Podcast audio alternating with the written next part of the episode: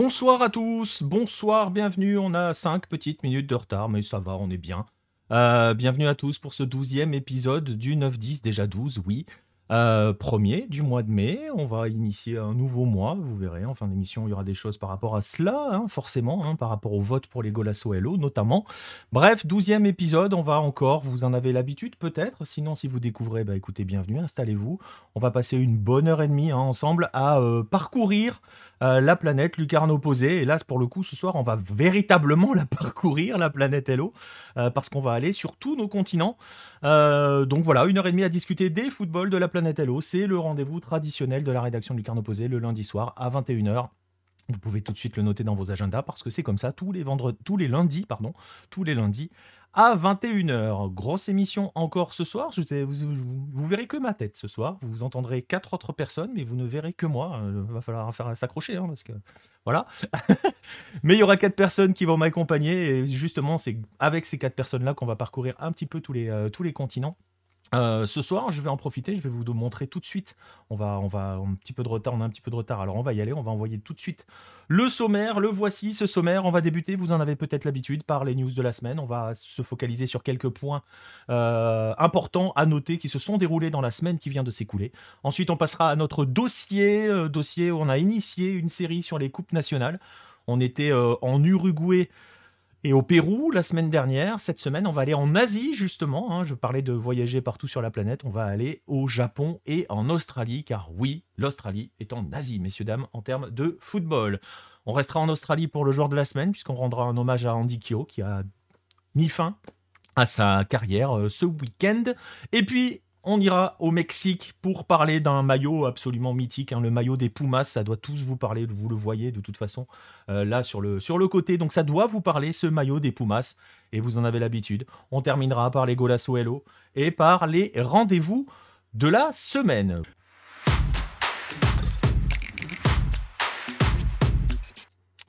Et je le disais il y a un instant, euh, les news de la semaine, on retrouve Pierre-Marie Gosselin, on retrouve PM, ça veut dire que oui, on va avoir notre page Afrique.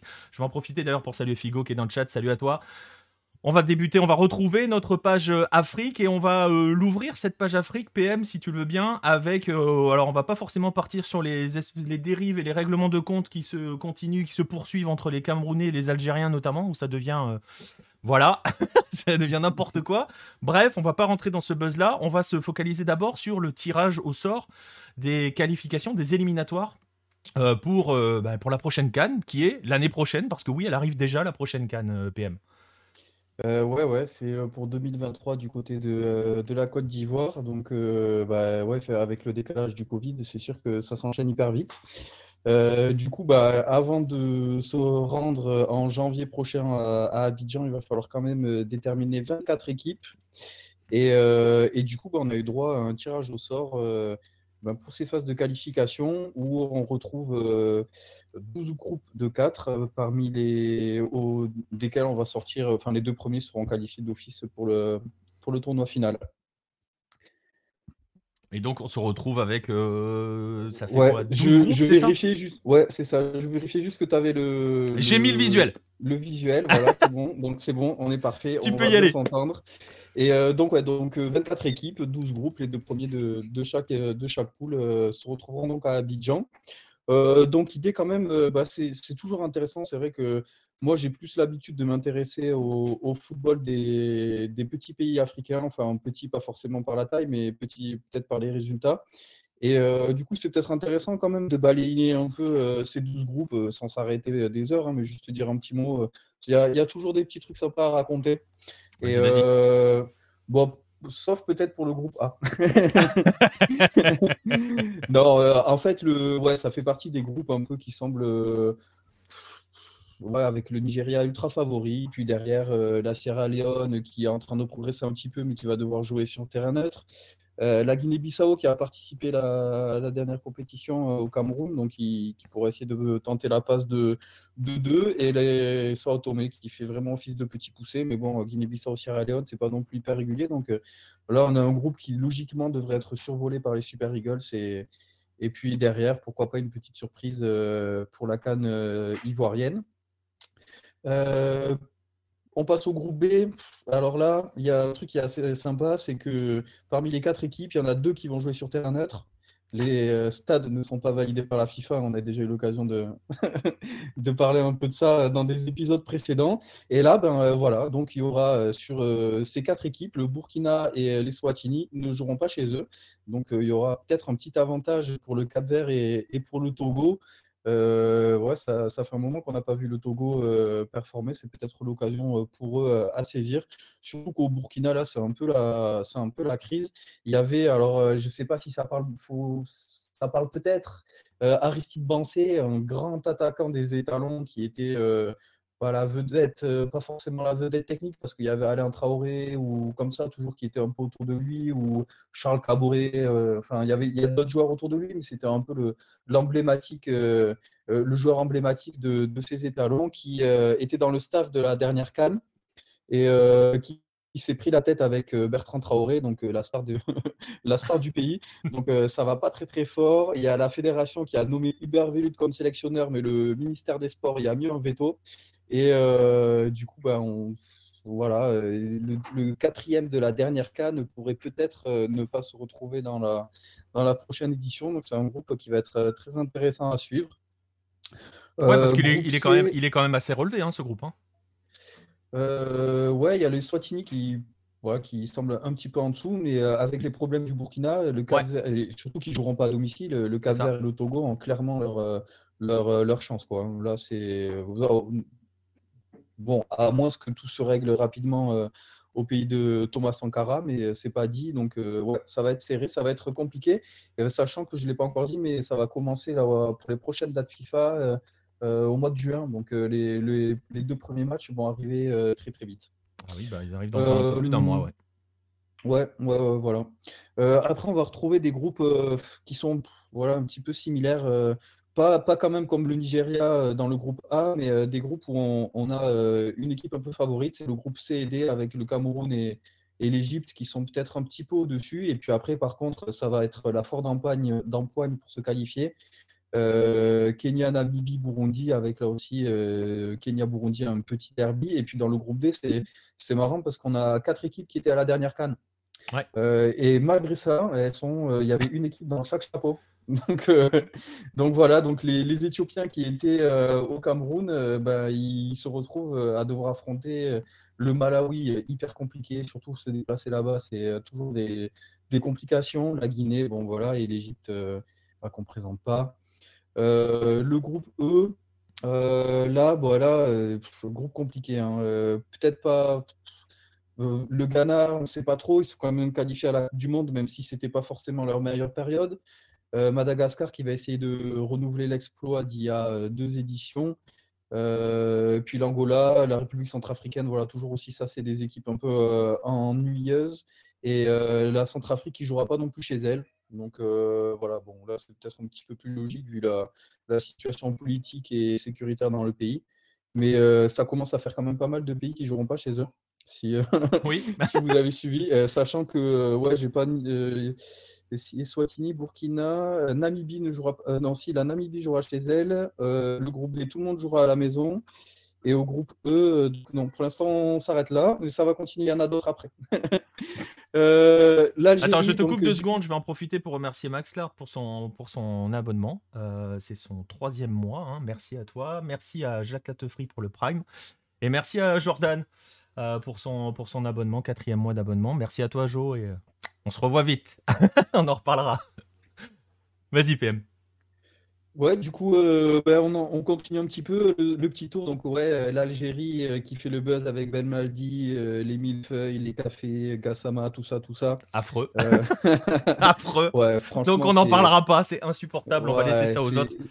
C'est fou que ce soit arrivé à prendre une telle proportion et qu'on parle que de ça comme si c'était un truc de fou, alors que bon. Ben, euh, non, mais parce que ça buzz et que c'est relayé par des médias qui s'assurent du buzz là-dessus. Euh, des deux côtés, il y a des médias algériens, des médias camerounais, il y a des médias français qui jouent aussi un peu ce jeu-là. Donc, ah ouais, euh, j'ai été tellement surpris de voir que les médias, de, notamment, je sais plus, ouais, en France, là, on en entend parler comme si c'était une histoire de chez nous. quoi. C'est vraiment surprenant. Bah, ça fait une mauvaise publicité pour le football africain, mais bon. Voilà. Apparemment, ça dérange pas Belmadi, ça dérange pas les Algériens est les Camerounais, donc bon, autant cracher dans la soupe. Hein. C'est ça. Ça vous plaisir. Ça donne du goût. Voilà, après, donc, bon, malgré tout, les Algériens, logiquement, devraient quand même retrouver la canne, parce que là, si, euh, si Belmadi n'arrive pas à qualifier les Fenech avec euh, l'Ouganda qui est un peu en, en perte de vitesse, le Niger qui ne jouera pas chez lui, et, euh, et la Tanzanie, ben, euh, ouais, là, euh, il y aura grosse révolution. euh, je pense que. Ouais, là, là, ouais. retrouver non. Mais là, là, ça serait un fiasco. Ça serait un véritable fiasco. Ouais. Ah ouais, non, là, ce serait monumental. Je pense que euh, Belmadi ne s'en remettra pas et je ne sais pas qu'est-ce qu'il va pouvoir mettre sur la table pour pouvoir essayer de se dédouaner un peu de, de l'échec de, de, son, de son équipe. Euh, mais bon, malgré tout, voilà, c'est, on est quand même loin de ça. Euh, c'est un groupe très, très à la portée de, de l'Algérie. Et derrière, bah, ça va se battre hein, comme, comme le groupe D, comme le groupe C. Ça va être, ça va être intéressant avec Ouganda, Tanzanie. C'est des équipes qui ont commencé à prendre l'habitude de se rencontrer régulièrement. Deux pays qui sont séparés ben, par le lac Victoria avec euh, des villes qui se font face. Euh, Enfin voilà, c'est des pays frères. Et, euh, eh ben, c'est un nouveau duel fratricide qui va les opposer avec ben, peut-être, euh, probablement, une des deux équipes qui restera à quai qui ne pourra pas retrouver la canne. Sachant qu'ils y étaient, eux, en euh, 2019, hein, enfin pas la, la dernière édition, l'édition d'avant. Ouais. Petit groupe G, là aussi, un truc qui est assez sympa. Donc Mali, Congo, Gambie, Soudan du Sud. Et, ben, dans ce groupe-là, vous avez deux équipes qui sont passées par le tour préliminaire. Et donc, malgré que les équipes passent par le tour préliminaire, on arrive quand même à en retrouver une qui se retrouve dans le troisième chapeau, donc la Gambie, qui a fait un parcours correct à la dernière canne. Mais euh, voilà, c'est pour montrer un petit peu cette absurdité des, des classements, des classements Ah ouais, les chapeaux, là, mis à jour euh, toutes les semaines. euh, et tu te retrouves avec un, un groupe où tu as les quatre équipes qui étaient à la canne précédente, des groupes où il y en avait euh, une sur quatre, et un groupe où tu en as deux qui sont passés par les barrages. quoi. C'est quand, même, c'est quand même fou, alors que logiquement, des barrages, tu ne sors que des quatrièmes chapeaux. C'est ça. La logique voudrait que ce soit ça. Et ben là, voilà. oui. Donc, Mali, Congo, euh, logiquement, on- bon, même si la Gambie, c'est quand même pas mal, mais ça ressemblait quand même à un exploit. Les Gambiens, ils ont sorti le Tchad euh, sur un penalty dans les arrêts de jeu euh, du match retour. Donc, ça s'est joué vraiment à rien.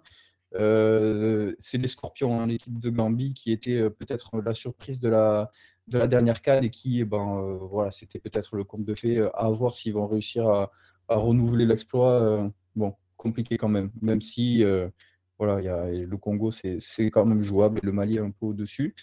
Le groupe H, là aussi, ah oui, je n'ai pas dit, hein, le Soudan du Sud ne jouera pas à la maison. et puis on enchaîne avec le groupe H, qui est le groupe de la Côte d'Ivoire. Euh, Sacré Donc, groupe. Hein. les... Ouais, mais il n'y en a que un qui est qualifié, puisque la Côte d'Ivoire est déjà qualifiée en tant que pays organisateur. Et euh, bon, bah écoutez, euh, pourquoi les faire participer alors qu'il y avait euh, peut-être d'autres équipes qui avaient envie de, de tenter leur chance pour participer à la compétition Je sais pas. Bon, en même temps, ça, Bah, ça après, je, un peu les. tu peux le voir aussi comme un peu tu les, les groupes, mais bon. euh, Tu peux peut-être le voir aussi par la difficulté qu'il va y, y aurait à organiser des matchs de préparation parce que bah, tu as l'Europe qui est en Nations League ou en préparation. euh, voilà. Tu as, ouais, parce qu'on va regarder à plus long terme. Euh, tu as l'Amérique du Nord qui est en Nations League. Il y aurait que peut-être quelques Sud-Américains, mais bon, je suis pas sûr que. Voilà. Tu vois? Ouais, ils auraient peut-être pu faire. Enfin, je sais pas, surtout qu'ils ont des stades à inaugurer, tout ça, avec, euh, euh, avec le nouveau stade là qui a été construit pour, euh, pour la CAN, justement. Donc, euh, enfin, il y aurait eu des choses à faire. Et Ouais. en fait, ce qui est con, enfin, ce qui est dommage, pardon, c'est que ça enlève. euh, Après, ça aurait compliqué encore de nouveau, parce que peut-être que tu dois enlever un groupe pour pouvoir récupérer, je sais pas, peut-être les deux ou trois meilleurs troisièmes ou quatre meilleurs troisièmes, je sais plus. Ça te fait changer complètement la formule, mais de faire participer une des équipes qui, s'est, euh, qui est qualifiée aux, aux phases de poule, c'est un peu dommage, je trouve. Et dans ce groupe-là, par exemple, les résultats pris face à la Côte d'Ivoire compteront ou pas? Euh, oui, puisque euh, bonne question, tu vois. Tu me mets le T'as vu le doute. piège? Tu me mets le doute. euh, Oh, Ils sont la capables que ça compte, La pas. logique voudrait que non. Voilà. La logique voudrait que non, parce que voilà. Parce que mais sinon, ça peut bon, tout fausser. après tout, pourquoi pas. hein. Là, ils sont présentés Côte d'Ivoire chapeau 1. Non, c'est voilà. Bon, ça va être compliqué dans tous les cas. Ça va être intéressant parce qu'entre les Zambie et les Comores, c'est voilà, c'est une nation, la Zambie, qui galère à malgré de très bons joueurs dans, dans sa jeune génération, là, avec les Patson Daka, les Nokmwepu et compagnie, ils ont du mal à, ils ont du mal à avoir des résultats et ils ont besoin de retrouver la canne. Et ce sera pas facile parce que les Comores, c'était un peu euh, la, bah, euh, voilà, la Cendrillon de, la dernière canne, quoi. Ils ont fait rêver du monde, ils ont eu des scénarios incroyables, les joueurs dans les buts, etc. Ça, ça a fait parler. Voilà, peut-être qu'on on, s'attend aussi à les revoir en Côte d'Ivoire, les Comoriens. Donc, ça va être. Dans... Là, il y aura un gros déçu dans ce groupe-là. Vraiment, les deux équipes, ont... enfin, les deux sélections ont besoin d'y aller à cette canne et c'est pas, pas évident que. Enfin, il y en a forcément une qui va rester sur le carreau. Et pour le dernier, les autos, là, qui jouera aussi également pas chez lui. Euh, je crois qu'il y en a 8 en tout. C'est quand même. Euh, ouais, ça fait beaucoup. quoi. sachant que dans le lot, euh, si je viens de me rappeler, j'ai oublié le Kenya. Qui est en sursis. Le Kenya, j'avais été au stade de Kasarani il y a 3 ans ou 4 ans. c'est surprenant que ce soit pas homologué. Vraiment très très surprenant. Ils vont organiser une compétition de Diamond League en athlétisme dans le même stade. Donc j'ai du mal à comprendre ce qui se passe là avec la CAF et avec. Ça doit manquer de loges. Ah. Ça doit manquer de loge pour les VIP. C'est un critère, euh, c'est un critère éliminatoire. Enfin, c'est quand même dingue ces trucs-là de ne pas pouvoir jouer les matchs à la maison, quoi. C'est c'est fou, c'est fou. Et donc il y en a 8 et potentiellement 12 euh, avec des équipes qui ont des sursis euh, tels le Kenya. J'ai oublié, il y a le Niger aussi, je crois qu'il jouera pas chez lui. Enfin bon, bref, c'est dans tous les groupes, on va avoir des équipes sur terrain neutre. On risque de retrouver avec des terrains neutres euh, similaire à beaucoup d'équipes, parce qu'il y a le Liberia que j'ai pas encore passé, je crois. Non, ils sont dans le cas. Euh, ouais, le Liberia que j'ai pas passé, qui risque de jouer en, Guinée, euh, en Guinée-Conakry, tout comme la Sierra Leone par exemple. Du coup, on peut se retrouver avec trois équipes qui jouent le match là-bas. voilà, ça risque, enfin je sais pas, beaucoup d'équipes qui vont, je pense, jouer au Maroc, aussi beaucoup d'autres en Afrique du Sud. Enfin voilà, on risque de se retrouver avec des spots un peu de, après, pour le Liberia, j'espère pour eux qu'ils joueront pas au Maroc, puisqu'ils sont dans le groupe du Maroc, justement. Ouais, non, on parlait de la Guinée, justement. Donc, euh, mais bon, euh, c'est arrivé, la Guinée joue le Maroc euh, au Maroc. Hein. Ouais. Bon. il y avait des histoires d'Ebola, mais c'est arrivé. ouais, pourquoi pas après tout. Hein. du coup, j'enchaîne un petit peu rapidement là pour qu'on en finisse un peu quand même, parce que euh, groupe I, donc euh, le, la RDC qui était le gros absent vraiment de la dernière canne et qui va essayer, enfin le gros absent avec l'Afrique du Sud, hein, quand même deux, euh, qui va essayer de, ben, de se qualifier. Pas facile. le voisin gabonais, la Mauritanie qui, qui grandit bien, le Soudan qui est un pays de football toujours qui a du mal, plus de mal en sélection qu'en club, mais bon, qui a quand même. Ben, qui, qui, qui, part avec quelques garanties, donc ça, une équipe un peu chiante aussi à jouer. Euh, un groupe un peu compliqué, très indécis. Euh, là, pour les parieurs, euh, vraiment du courage. Le groupe de Farouk, je pense qu'il n'a pas dû être hyper satisfait du tirage. Le voisin libyen, la Guinée équatoriale, toujours la Guinée équatoriale.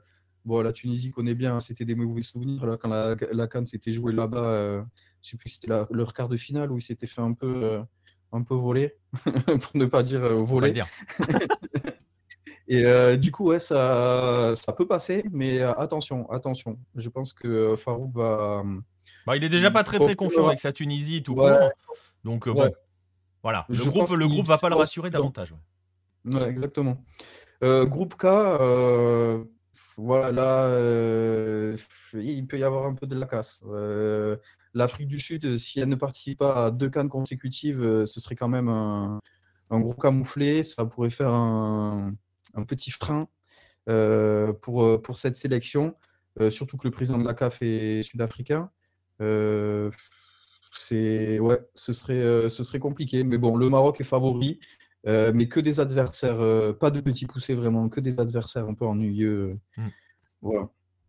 Et enfin, on finit avec le groupe L, le groupe du Bénin, du Sénégal du Mozambique et du Rwanda. Donc là, euh, le Sénégal aussi, euh, logiquement, devrait s'en sortir tranquillement. Et puis derrière, le Bénin euh, se dit qu'ils ont les moyens de passer. Mais voilà, même chose que pour le groupe précédent, il n'y a pas vraiment de petits poussés. Le Mozambique le Rwanda, c'est n'est pas des petits pays. C'est pas comme le Lesotho, le Soudan du Sud ou comme ça, des, vraiment des nations un peu plus faibles. Donc il risque, voilà, il va y avoir là aussi des très difficiles à pronostiquer. Pas de droit à l'erreur. Euh, le Bénin aura peut-être un petit coup de pouce du destin. Euh, n'ai pas encore eu la confirmation que ce serait, que ce serait sur ce match-là, mais le Sénégal a été euh, suspendu, enfin a été sanctionné plutôt, avec un match à huis clos et une forte amende. je crois, 150 000 dollars, il me semble avoir vu, ou 500 000 dollars, je ne sais plus. Enfin, une, belle amende en, centaines de milliers de dollars pour les lasers dans les yeux hmm. de Salah et du gardien pour le match de qualification à la Coupe du Monde. Donc, le premier match, du, c'est Sénégal-Bénin au Sénégal, au stade Abdoulaye Wade. Donc, peut-être que le Bénin aura la chance de ne pas avoir à, se frotter à un public euh, très massif. Et ça compte, et ça compte. Justement, tu évoquais le Bénin. Euh, ben, on va enchaîner sur le Bénin. On va faire notre point régulier sur le Bénin. Euh, juste, Nico, pardon, tu m'excuses, mais j'ai une petite question pour PM. Vas-y. J'en profite tant que tu es là. Est-ce que tu peux me, confirmer, la CAF ne va pas inviter de, nations, un hein, type, on sait que par exemple le Qatar, ils aiment bien se mettre un peu partout.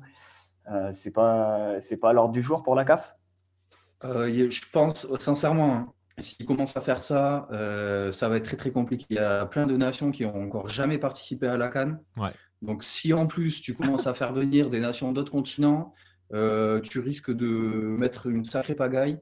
Enfin, ouais, non, c'est c'est pas jouable. Ou alors, il faut vraiment que la CAF vende de son âme, qu'elle a déjà vendu en très grande partie au diable, mais qu'elle qu'elle piétine, qu'elle marche dessus, qu'elle fasse euh, euh, les atrocités que tu veux dessus, mais ce serait vraiment. Euh, non, ce serait un non-sens absolu. Je pense que là, en Amérique du Sud, ça s'y prête davantage. Ouais.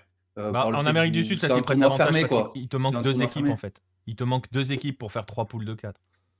Ouais, en plus, et puis tu es sur une compétition fermée, toutes les équipes participent aux qualifications, toutes les, équipes participent à la Coupe América, alors que là, non, on a, as des déjà, ils, ont ils, ont, ils, ont, ils augmentent le nombre de participants. Donc là, on est à 24. Euh, ce serait quand même. Et parmi là, tous ces, dans toutes les équipes qu'on a citées, là, dans, dans tous ces groupes, il y aura forcément des déçus. Il y a forcément des équipes qui ont le niveau de, et, l'histoire pour pouvoir participer à la Cannes, mais qui n'y seront pas parce que voilà, ils sont. Ils, ont des adversaires face à eux qui sont un peu au, même niveau qu'eux. Donc, euh, c'est compliqué d'y participer déjà. Euh, à moins qu'on arrive à avoir une canne à, euh, je sais pas, euh, je sais pas qu'est-ce que c'est, 24, 28, 32 pays. Bah, c'est 36 généralement l'étape d'après, mais là tu l'as dit. 36, mais tu, tu l'as dit, il y a concrètement il y a 24 équipes qui vont rester sur le carreau. Tu peux pas virer 24 équipes et dire on invite les Qataris. Ou qui que ce soit d'ailleurs. C'est pas possible. Je, je sincèrement, j'y, crois pas une seconde. Mais on sait jamais. avec, la FIFA, avec la CAF, attention, voilà, tout est possible. Mais encore une fois, là, je pense que il risquerait de mettre le feu à une maison qui est, qui est déjà en train de brûler. Quoi.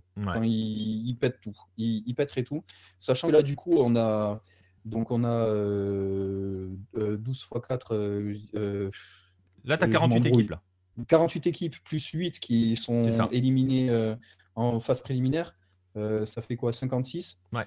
Euh, ouais, 24 déjà, on n'est pas on est la moitié quand même. C'est ça. Mais bon, donc voilà, donc pour l'instant, c'est pas à l'ordre du jour. On va, on va quitter justement les nations. On va s'intéresser à une nation en particulier. C'est notre point habituel que l'on n'a pas eu la semaine dernière. J'ai fait un tout bref passage sur le Bénin, mais voilà, c'est c'est le moment du, du, football béninois. Hein. On va continuer à suivre avec attention ce, ce, championnat et à faire le tour justement des équipes. Justement, PM, un petit point sur, euh, sur la Super League béninoise. Ouais, bah écoute, euh, ça tombe bien parce qu'on est arrivé à mi-parcours. Euh, donc 12 journées ont été effectuées et on se retrouve avec euh, ben, euh, Coton FC qu'on a déjà présenté en tête. ça a été compliqué. Hein. Ils sont justement, c'est peut-être pour ça que je suis pas venu hein, parce que vous aurez peut-être compris que j'ai on un, joueur quand même que j'apprécie beaucoup dans cette équipe-là, donc j'ai quand même envie qu'il puisse réussir. Et euh, à ce moment-là, ils perdaient, ils étaient redescendus un peu à la deuxième place du classement. Et puis voilà, tu vois qu'ils ont attendu que je sois présent pour remonter à la première. Et, euh, et le faire à la trêve, c'est parfait. Du coup, on a Coton qui est premier devant les Buffles de Borgou, euh, dont je donnerai un. Enfin, que je vous parlerai un tout petit peu derrière. C'est pas non plus ça va pas être un roman, mais c'est histoire de vous, de vous présenter une équipe supplémentaire. Euh, Dinamo Dabomé, donc, qui était en tête euh, pendant euh, les deux journées précédentes et puis qui finalement a, perdu son dernier match là. qui sont voilà, là on a le trio de tête à deux points d'écart et puis on a quand même un championnat qui va être assez serré puisqu'il faut aller jusqu'à la 12e place pour avoir un vrai vrai trou entre le 11e et le 12e, où on a 4 points d'écart, mais sinon, euh, c'est vrai que les équipes se tiennent. Euh, il y a 4 points d'écart entre le 11e et le 4e, donc ça peut vite se retourner. Et il y a 4 points, d'écart entre les, entre les 5 premiers. Ouais, ouais, ouais, ouais. Oui, non, c'est ça, c'est qu'entre le premier et le 11e, voilà, ça peut vite tourner. Ouais, C'est ce que je voulais dire, quoi. De là, ce que le premier se retrouve 11e, pas forcément, mais bon, voilà, ça peut bouger. Euh, alors que euh, de l'autre côté du tableau, on est quand même un peu plus, euh, c'est un peu plus, c'est un peu plus clair. On a Adidja qui a toujours pas gagné, l'équipe des militaires, les, les porcs épiques qui, qui vont essayer de sauver le, de sauver l'honneur sur la phase retour, essayer de gagner une victoire. je pense que d'un point de vue de l'image, parce que c'est le club de l'armée et qui fait déplacer beaucoup de militaires quand ils jouent à l'extérieur, etc. Donc, du coup, je pense qu'en termes d'image, ce serait quand même important pour eux qu'ils arrivent à, se redresser un peu. Puis derrière, euh, il y a US Cavalier, la GS POB ou, ou Beke qui sont, euh, qui sont à la traîne. Et puis euh, à surveiller, donc une équipe qu'on a déjà présentée, c'est Lotto, qui revient, qui avait un peu raté son début de championnat, mais qui est en train de remonter et qui va forcément faire partie des, prétendants au titre final. Et Dinabo Dabomé, bien sûr, Ayema, et puis les Buffs, quoi, qui sont qui sont pour moi les équipes qui risquent de, euh, de mener la vie dure à Coton FC. Et eh bien justement, tu évoquais les buffles, tu voulais nous en parler un petit peu de cette équipe-là? Euh, bah voilà, le moment est venu, messieurs, dames, installez-vous. Vous avez découvert le Loto Popo, vous avez découvert Coton. Bah place au buffle.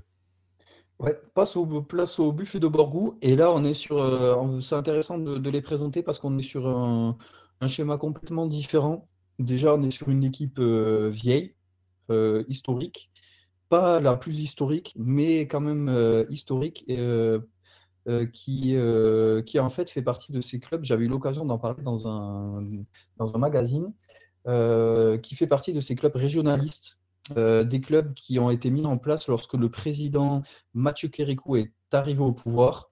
Donc il y avait une idéologie lénino-marxiste ou un truc comme ça un peu rouge. c'est pour ça qu'il joue en vert. D'ailleurs, le, logo de, l'équipe du Bénin à l'époque, c'était une étoile rouge. Il jouait avec un maillot vert et une étoile rouge. C'était le, maillot de l'équipe nationale qui est hyper beau, mais euh, qui est improuvable. Et c'est bien dommage. Ouais. Et, euh, Les équipementiers pourraient ressortir un truc euh, vintage, ça serait pas mal, quoi. Ouais, j'ai eu l'occasion d'en voir un à, Cotonou. C'est un joueur qui l'avait donné à un journaliste donc c'était un vrai maillot en plus, mais euh, en, velours et tout, vraiment un truc d'un autre temps, quoi, hyper classe. Je me souviens même plus de s'il y avait un équipementier, tu vois. C'est une bonne question, un petit trou. Oh, y a... Vu euh, l'époque, il y a peu de chance. Hein. Comment? Vu l'époque, il y a peu de chance qu'il y ait un gros ouais, équipementier. Euh. Non, moi je pense pas. Mais bon, sait on jamais. Il suffit de mettre une étoile sur un. Max Lard est très fan du logo des buffles. Hein. on dirait un projet de classe de lycée, nous dit-il. Bah, c'est pas, c'est vrai que les, deux précédents, hein, que ce soit Coton FC ou Loto FC, avaient des logos euh, bah, plus modernes, plus récents. Et euh, du coup, pour revenir avec Buffle, euh, donc les, donc les Buffles sont apparus dans les années 70, au milieu des années 70, quand bah, en fait, il y a beaucoup de présidents africains, notamment ceux qui avaient une, idéologie un peu panafricaniste, qui était souvent associée à, un peu cette à cette idéologie un peu communiste qui était de, bah, en fait, d'une Afrique euh, unie, quoi, d'essayer de, sortir du, giron du colonialisme et de, et de grandir ensemble. Et euh, donc, on avait des pays comme le Ghana où on retrouve aussi l'étoile, hein, les Black Stars, euh, mais il y avait quand même une étoile.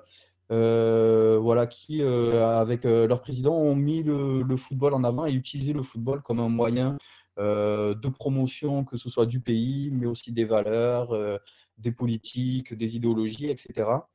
Et euh, donc, euh, le Ghana, notamment le président ghanéen, avait, euh, c'est lui qui avait créé la Ligue des Champions. Donc, mmh. c'est vraiment des acteurs importants du, football africain.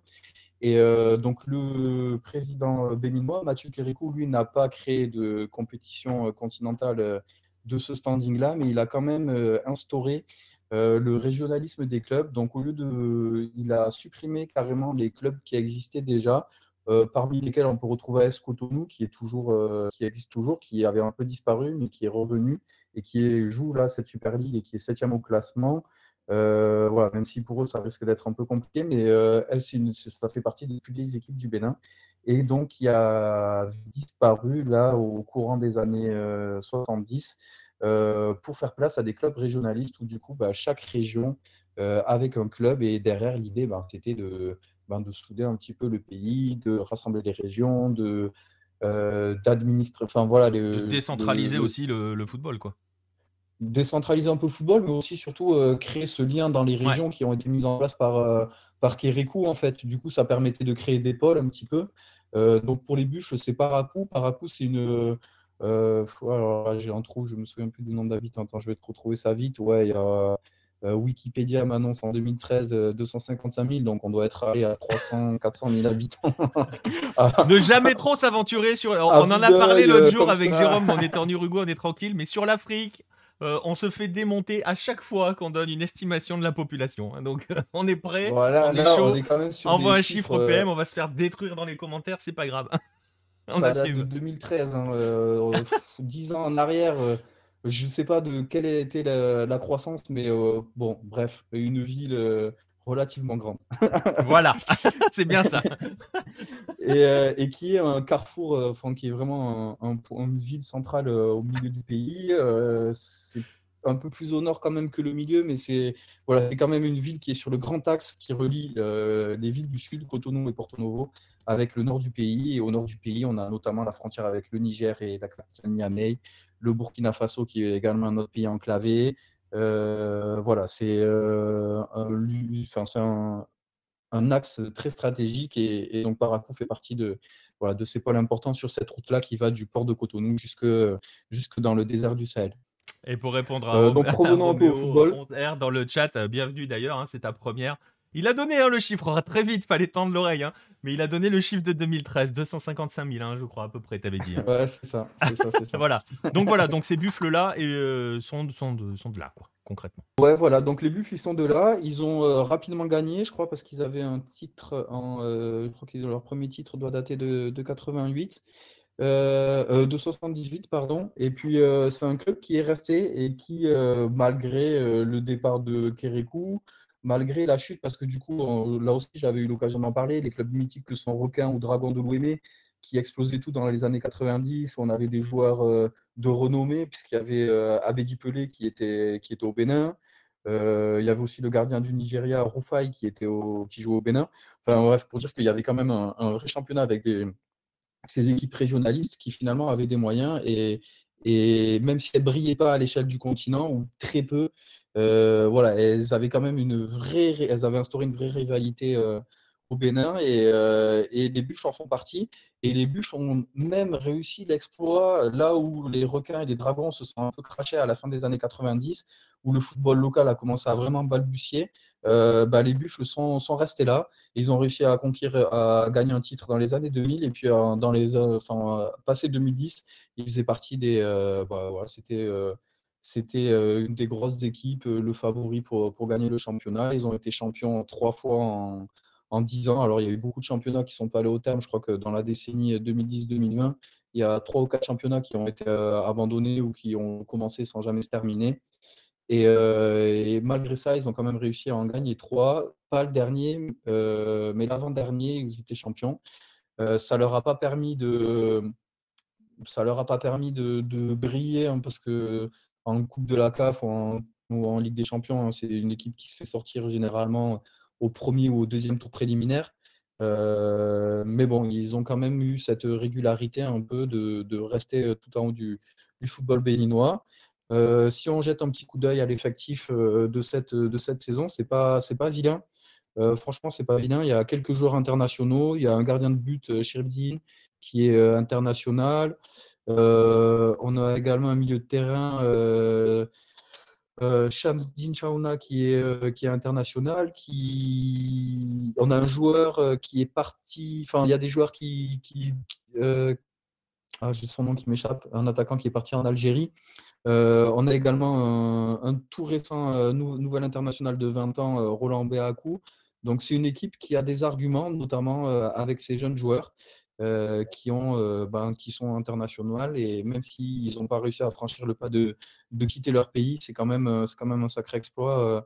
et c'est, je pense, l'équipe, enfin c'est même sûr, c'est l'équipe qui actuellement a le plus de joueurs internationaux dans son effectif. Donc c'est significatif aussi de, voilà, de, de ce que représente cette équipe de Buff de Borgou qui, malgré un budget qui est donc forcément, vous imaginez, comparé aux deux équipes que j'avais présentées euh, précédemment, euh, Coton, Loto, qui ont derrière eux donc les magnats du, du Coton pour Coton FC ou de la loterie pour, pour Loto Popo, eux, ben, c'est toujours le club régionaliste fondé sur les valeurs de Mathieu Kérikou qui, voilà, qui rivalise et qui résiste et qui rivalise. Il n'est pas le seul.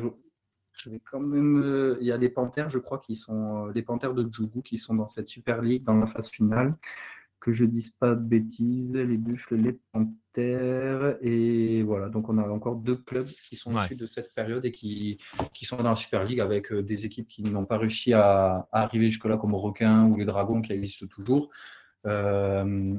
Mais et, qui, et qui performe, j'ai remis le classement, hein, on le voit, ils sont à deux points de coton, donc ils sont très clairement ah dans la course au titre. Ils, sont, ils, sont donc ils font mieux que résister concrètement. Ils, sont, ils ont aussi, comme l'autopopo, ils ont un peu raté leur début de championnat. Ils ont euh, végété dans le ventre mou euh, qui euh, finalement n'est pas si mou, mais c'est vrai que nous en France, on est habitué à avoir un ventre mou qui tire vers le bas, alors que là, on a un ventre mou qui tire vers le haut. C'est assez marrant quand, quand on regarde le championnat. Mais du coup, ils ont été, là, ils sont sur une bonne dynamique et c'est vrai que eux, ils font partie des équipes les plus performantes là, sur cette fin de, de phase aller. Et bien voilà, ça sera une des équipes à suivre sur la deuxième partie de saison. Euh, pour la Super League béninoise. Ah, euh, si. Oui, vas-y. Que je termine sur une anecdote sympa quand même. Allez, vas-y, euh, dernière anecdote sur, le, sur la, Super League béninoise. Alors, c'est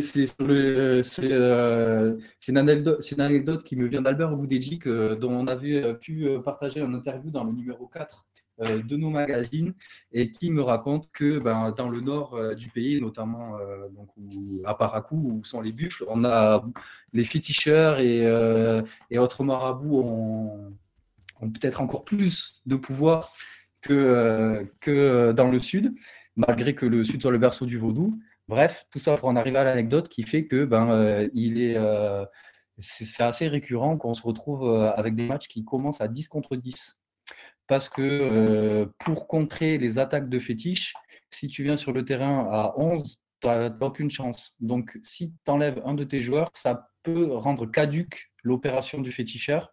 Et ainsi, on se retrouve avec des matchs qui commençaient à 10 contre 10.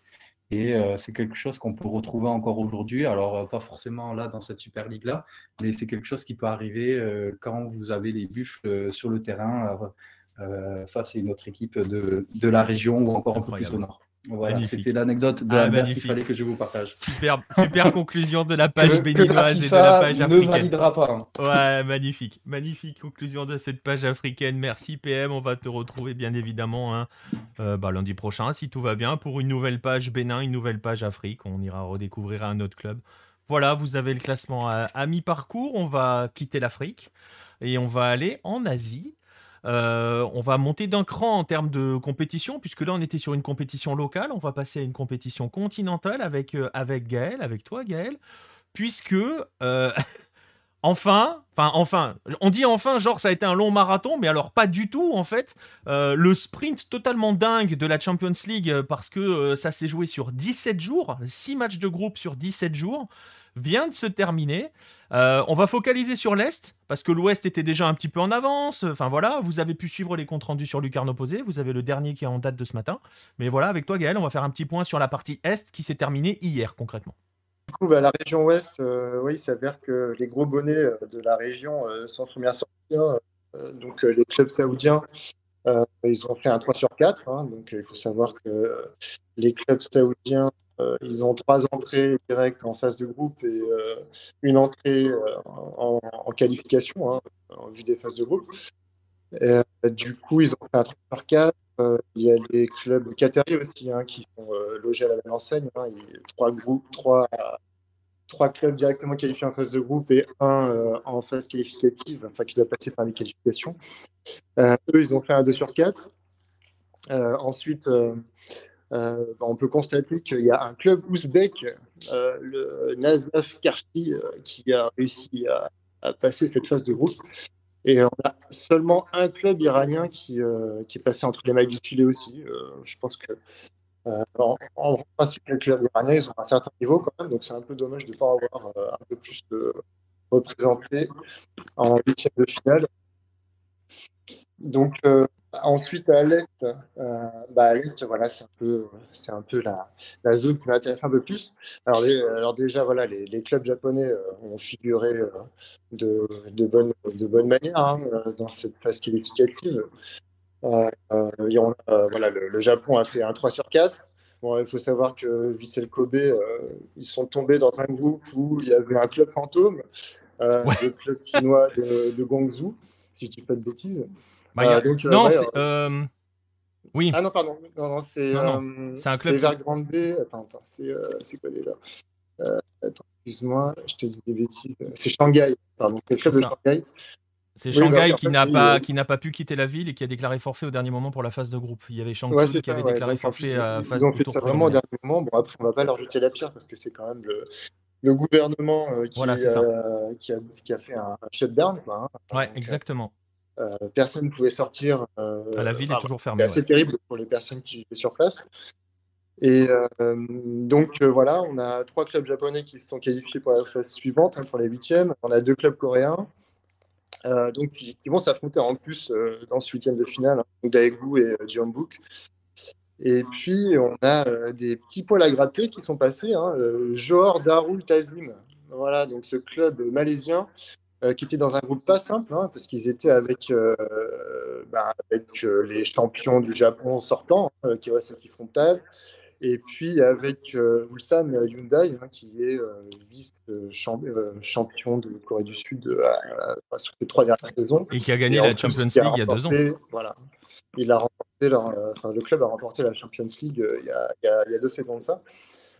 Donc, euh, bah, le joueur, ça va être une équipe à suivre. Hein. Ça va être intéressant de, de, voir comment ils vont réagir sur euh, cette phase, euh, cette phase d'élimination directe. Ils vont tomber sur, bah, sur Ulawa Reds, hein. donc ça va être un beau match, je pense. Ah, je vous mets les affiches, hein. vous les avez, les affiches des 16e, des 16e, round of 16. Des huitièmes de finale, l'Ouest euh, en bleu, euh, l'Est dont on est en train de parler en orange justement. Et Johor a quand même euh, sorti Ulsan en tapant Ulsan au dernier match. Hein. Ah oui, oui, oui. de quelle manière hein, Bon, je crois qu'ils ont, ils ont marqué rapidement les deux équipes. ils ont marqué coup sur coup. au bout de 10 minutes, il y avait un... Si je dis pas de bêtises. Ouais, il y avait 1-1 très rapidement, ouais. Et puis, euh, Johor a, poussé, a poussé. Euh, et puis, au final, ils ont réussi à marquer à la 93e minute, un truc comme ça. Euh, c'est ça. Ils ont, bah, ils ont fait une, super performance. Après, Johor, bon, il faut regarder l'effectif, mais il y a, y a, très peu de Malaisiens quand même. mais bon, voilà, ça n'empêche pas de faire une équipe qui tient la route, puis qui, bah, qui, propose du foot, quoi. Exactement. Et c'est un, c'est un entraîneur euh, mexicain, je crois d'ailleurs, qui est à la tête de l'équipe. Euh, après, bon, j'avoue, je ne connais pas le, bonhomme, mais euh, bon, voilà, ça, propose du jeu. Quoi. après, ouais, on a, on a un club thaïlandais qui est passé quand même, à souligner le, le BG Batum United, qui va c'est un club hongkongais. ça va être intéressant à voir.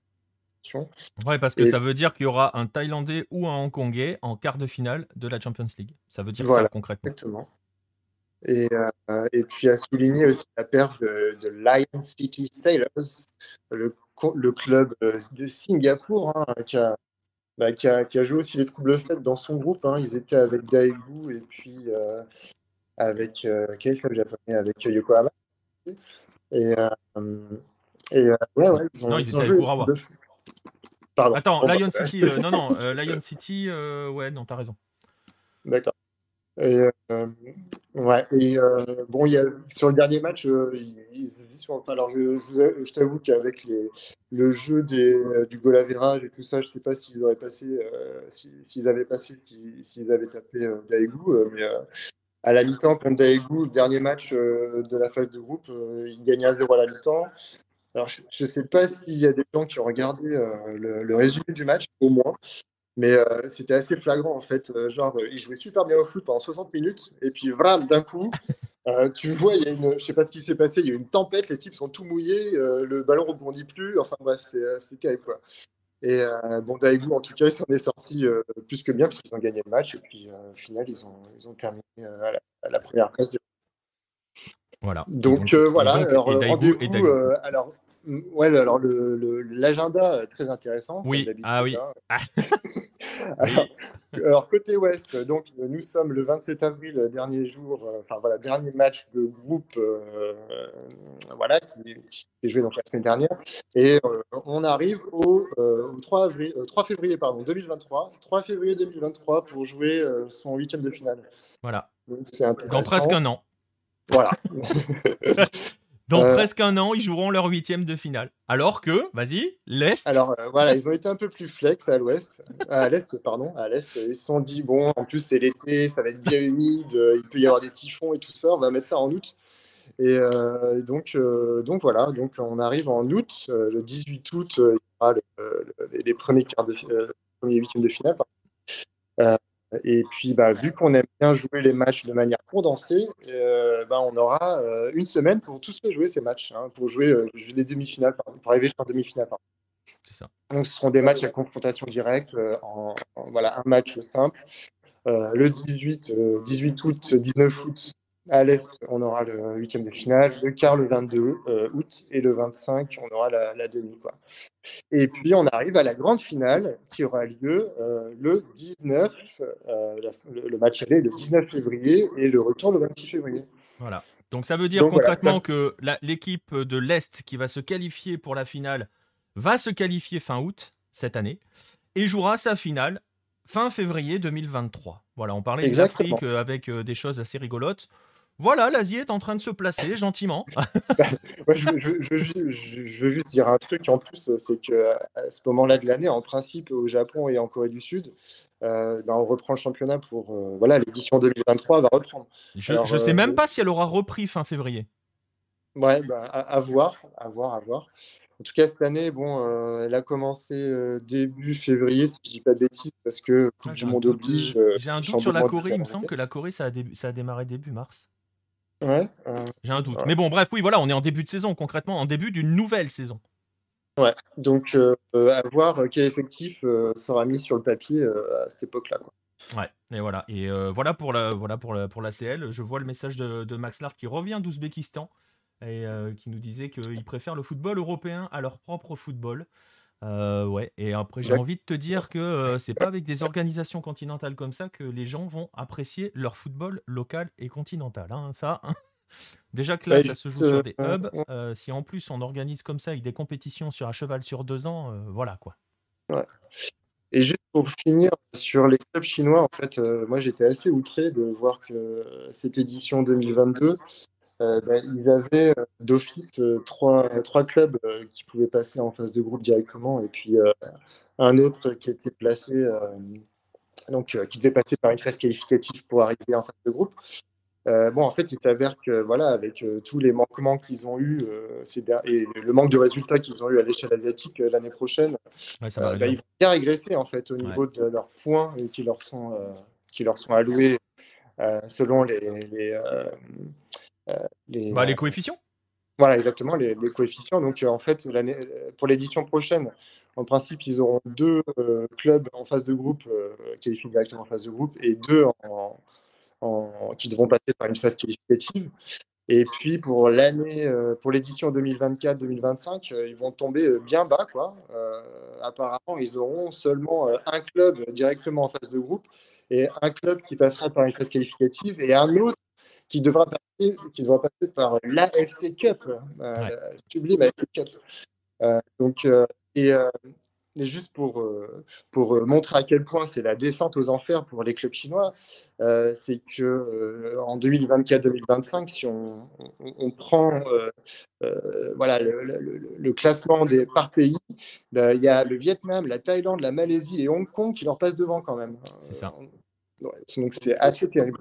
Et ils payent, euh, la Covid avec euh, la situation qui euh, parfois les oblige à être forfaits, hein, c'est le cas de Shanghai, ou parfois à devoir envoyer les U19, c'est ce qu'ils ont fait l'année dernière, c'est ce qu'ils ont fait cette année, c'est pour ça qu'ils ne prennent que des tolls, c'est pour ça que si vous vous amusez à jouer au paris sportif, ne misez aucun argent sur un club chinois ou misez plutôt sur une grosse différence de but adverse. Bon, maintenant c'est fini, ils sont plus là. C'est pour ça qu'on peut le dire tranquillement. Mais euh, voilà, et il paye, il paye aussi cela, hein, qui fait qu'ils euh, ne pouvaient pas envoyer les équipes une. On en a déjà souvent parlé, hein, en raison des restrictions sanitaires qui, euh, bah voilà, s'ils envoyaient leur équipe une, elle était obligée, de, au, retour du, au retour au pays, de rester 40 jours en quarantaine, elle ne pouvait plus jouer. Et le championnat chinois n'a toujours pas repris. Donc s'il y a un pays qui est encore en train de souffrir et qui va souffrir à long terme de, de, la pandémie, bah c'est bien la Chine hein, quand même. Ouais. Donc voilà, voilà, voilà pour cette page AFC. Euh, oui, AFC, j'allais dire ACL, mais ACL et AFC, c'est pareil, hein, Asian Champions League.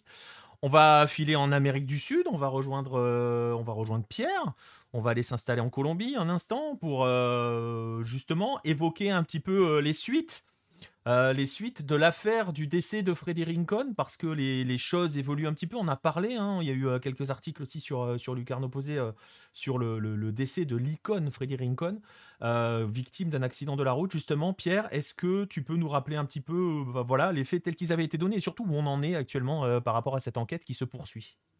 Oui, bah, les faits, c'est malheureusement assez simple hein, et assez connu. Hein, euh, puisque en avril, en avril dernier, le, 11 avril même, il y a un peu, moins d'un mois, pour être précis, Frédéric Cohn a été victime d'un accident de la route qui lui a été fatal avec un bus, un bus de, la ville, un bus municipal.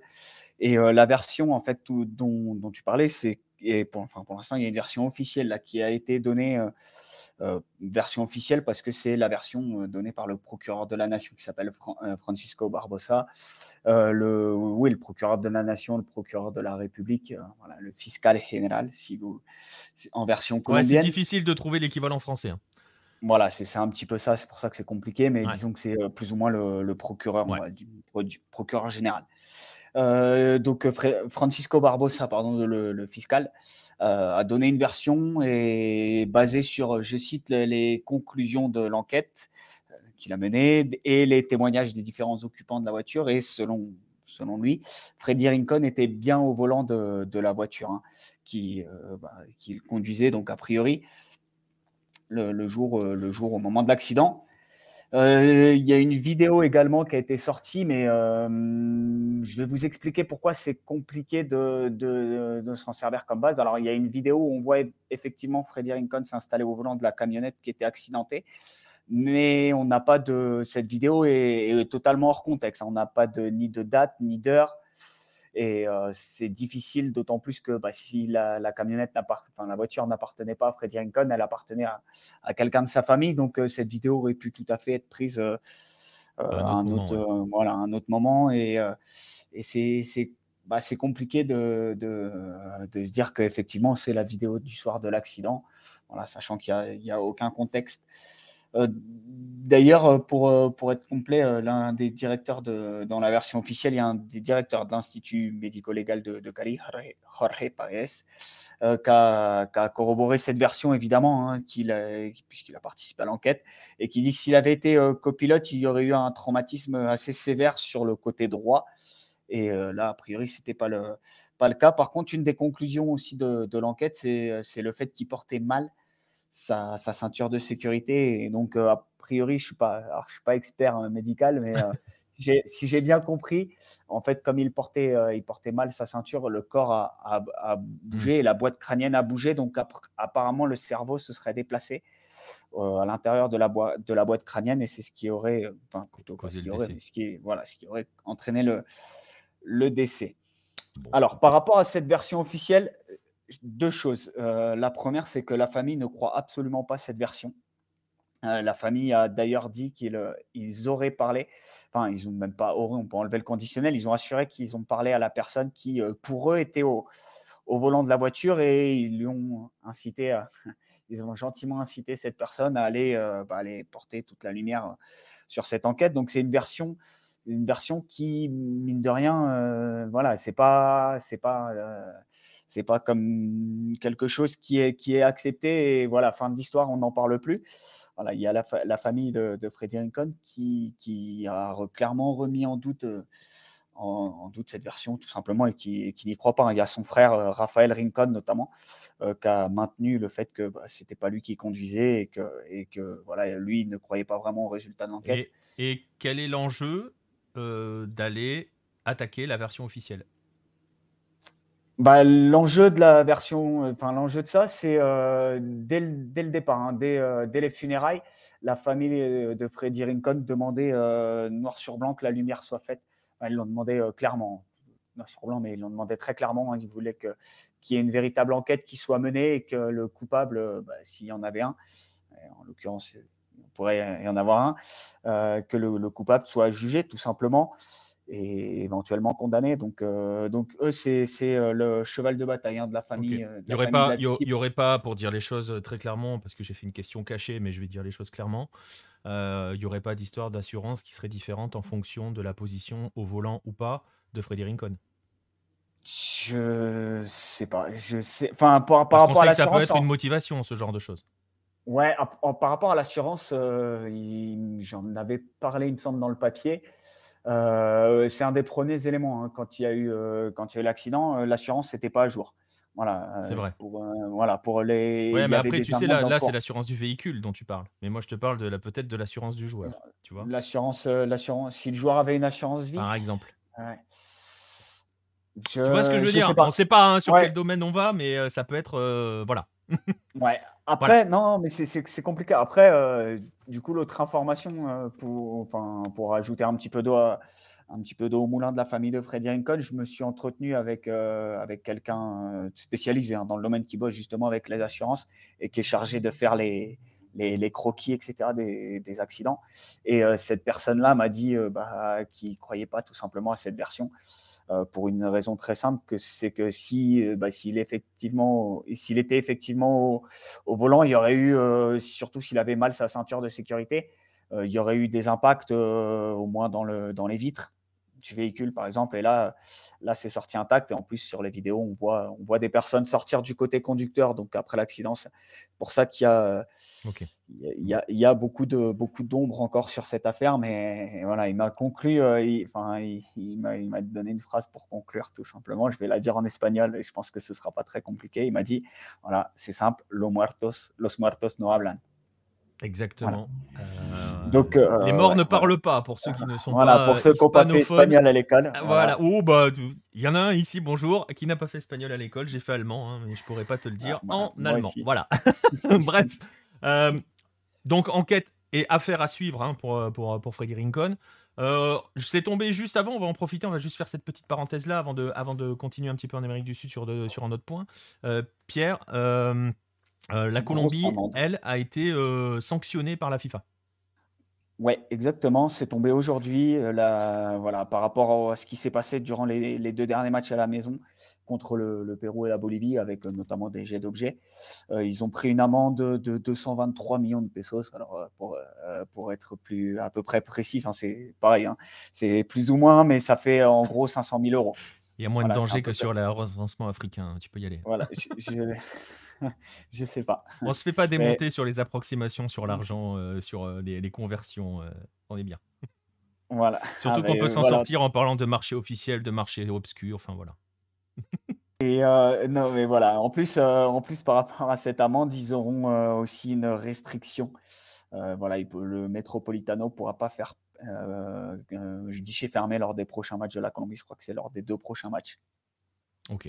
Bon, il ben me semble. Donc, euh, donc voilà, c'est une amende. Ils ont pris amende et, et, interdiction, enfin euh, restriction en tout cas, de billets. Donc euh, pour les finances d'une fédération qui, qui n'ira pas au mondial. Oui. C'est c'est oui. oui. parce que là, pour le coup, ça ne sera pas retenu de leur prime de participation mondiale. C'est une amende qu'il va falloir payer, concrètement. Voilà. Et je pense que, comme pour l'amende pour les billets, ça va taper dans un des programmes prévus. Voilà. Euh, et comme tout va déjà très très bien en Colombie, ça devrait aller encore mieux. Voilà, sur ce, que des bonnes nouvelles. Voilà, et eh ben écoute, tu sais quoi, on va continuer sur des nouvelles hyper joyeuses. Euh, je vais, euh, on va conclure la partie des news par cette, euh, cette info absolument assez folle qui concerne un, joueur équatorien. Vous connaissez peut-être ce joueur-là, il s'appelle Gabriel Cortés, je vous le mets en photo. Il est à Barcelona, il était à Independiente del Valle il y a quelques années, il me semble qu'il est passé par Botafogo aussi. Bref, Gabriel Cortés, qui est juste accessoirement actuellement meilleur buteur hein, du, championnat équatorien. Voilà, vous me dites, pour l'instant tout va bien, bah, sauf que Gabriel Cortés, il y a quelques jours, hein, la police est clairement venue le chercher, carrément venue le chercher au centre d'entraînement du club, euh, voilà, pour l'arrêter. Euh, Gabriel Cortés, euh, voilà, je vous ai mis la vidéo, et il, a été placé en détention avec 18 autres personnes, dont 3 policiers dans le cadre d'une opération hein, qui est menée par, la police, locale, et par les, par les autorités même, je vais dire plutôt judiciaires, pas, pas que par la police, parce que bon, vous voyez, hein, il y a trois flics dedans. une opération qui a été nommée Grand Impacto et qui visait, alors vous allez me dire, qu'est-ce qu'elle visait cette opération? Elle visait une organisation criminelle qui s'appelle Los Tiguerones, euh, qui est un gang. Alors ça va te parler un petit peu, euh, Pierre, parce qu'ils sont reliés au Frente Oliver Sinistera, hein, qui est un groupe dissident des FARC, hein, puisqu'on rappelle que l'Équateur et la Colombie euh, sont proches l'un de l'autre, partagent une frontière. Et ce groupe-là, les Los Tiguerones, Tiguerones, pardon, ont été impliqués notamment dans l'enlèvement, dans la séquestration de trois journalistes euh, équatoriens en 2018 et donc parmi les réjouissances hein, donc sont impliqués dans des affaires euh, classiques j'ai envie de dire malheureusement euh, de trafic de drogue de tueurs à, de à gages d'assassinats d'enlèvements d'extorsion enfin toutes les joyeusetés qui sont liées à ces gangs là et Gabriel Cortés, lui, a été arrêté dans ce cadre-là parce qu'il serait, il fait partie des membres de ce, de ce, ce gang, concrètement. et pas un membre inactif d'après les premières informations qui tombent, donc ça sent très très mauvais pour le garçon. D'autant que son frère, Carlos, avait été assassiné l'an passé. Vous voyez, on est dans la réjouissance. Hein. Euh, et euh, lui avait été inculpé pour meurtre, carrément, hein, il y a 2-3 ans. Il n'avait pas été jugé coupable à l'époque, faute de preuves, et il a été assassiné.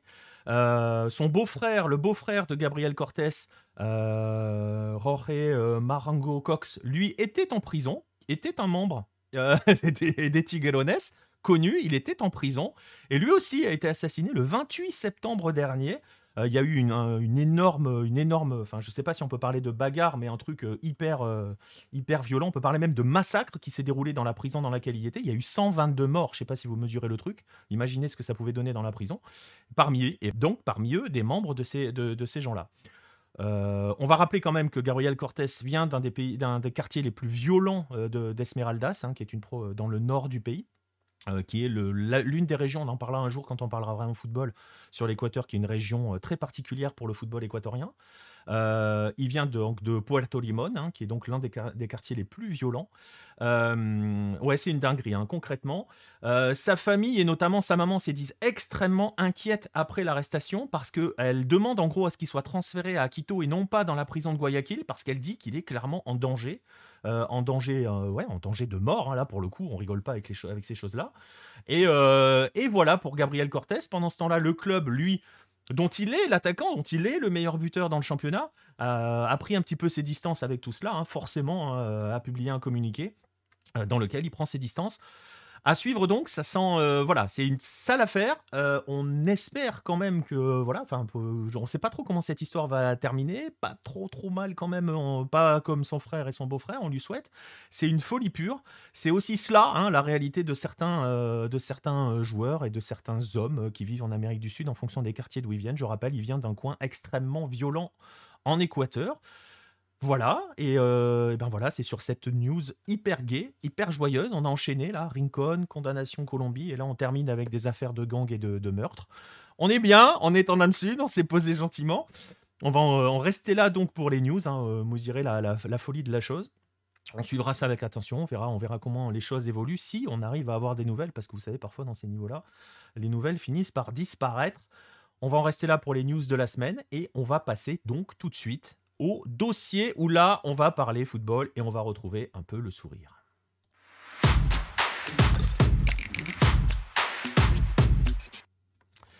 Et le dossier, donc, euh, on va poursuivre pour le dossier. On va poursuivre notre tour du monde des coupes nationales et le tour du monde des coupes nationales Lucarno posé.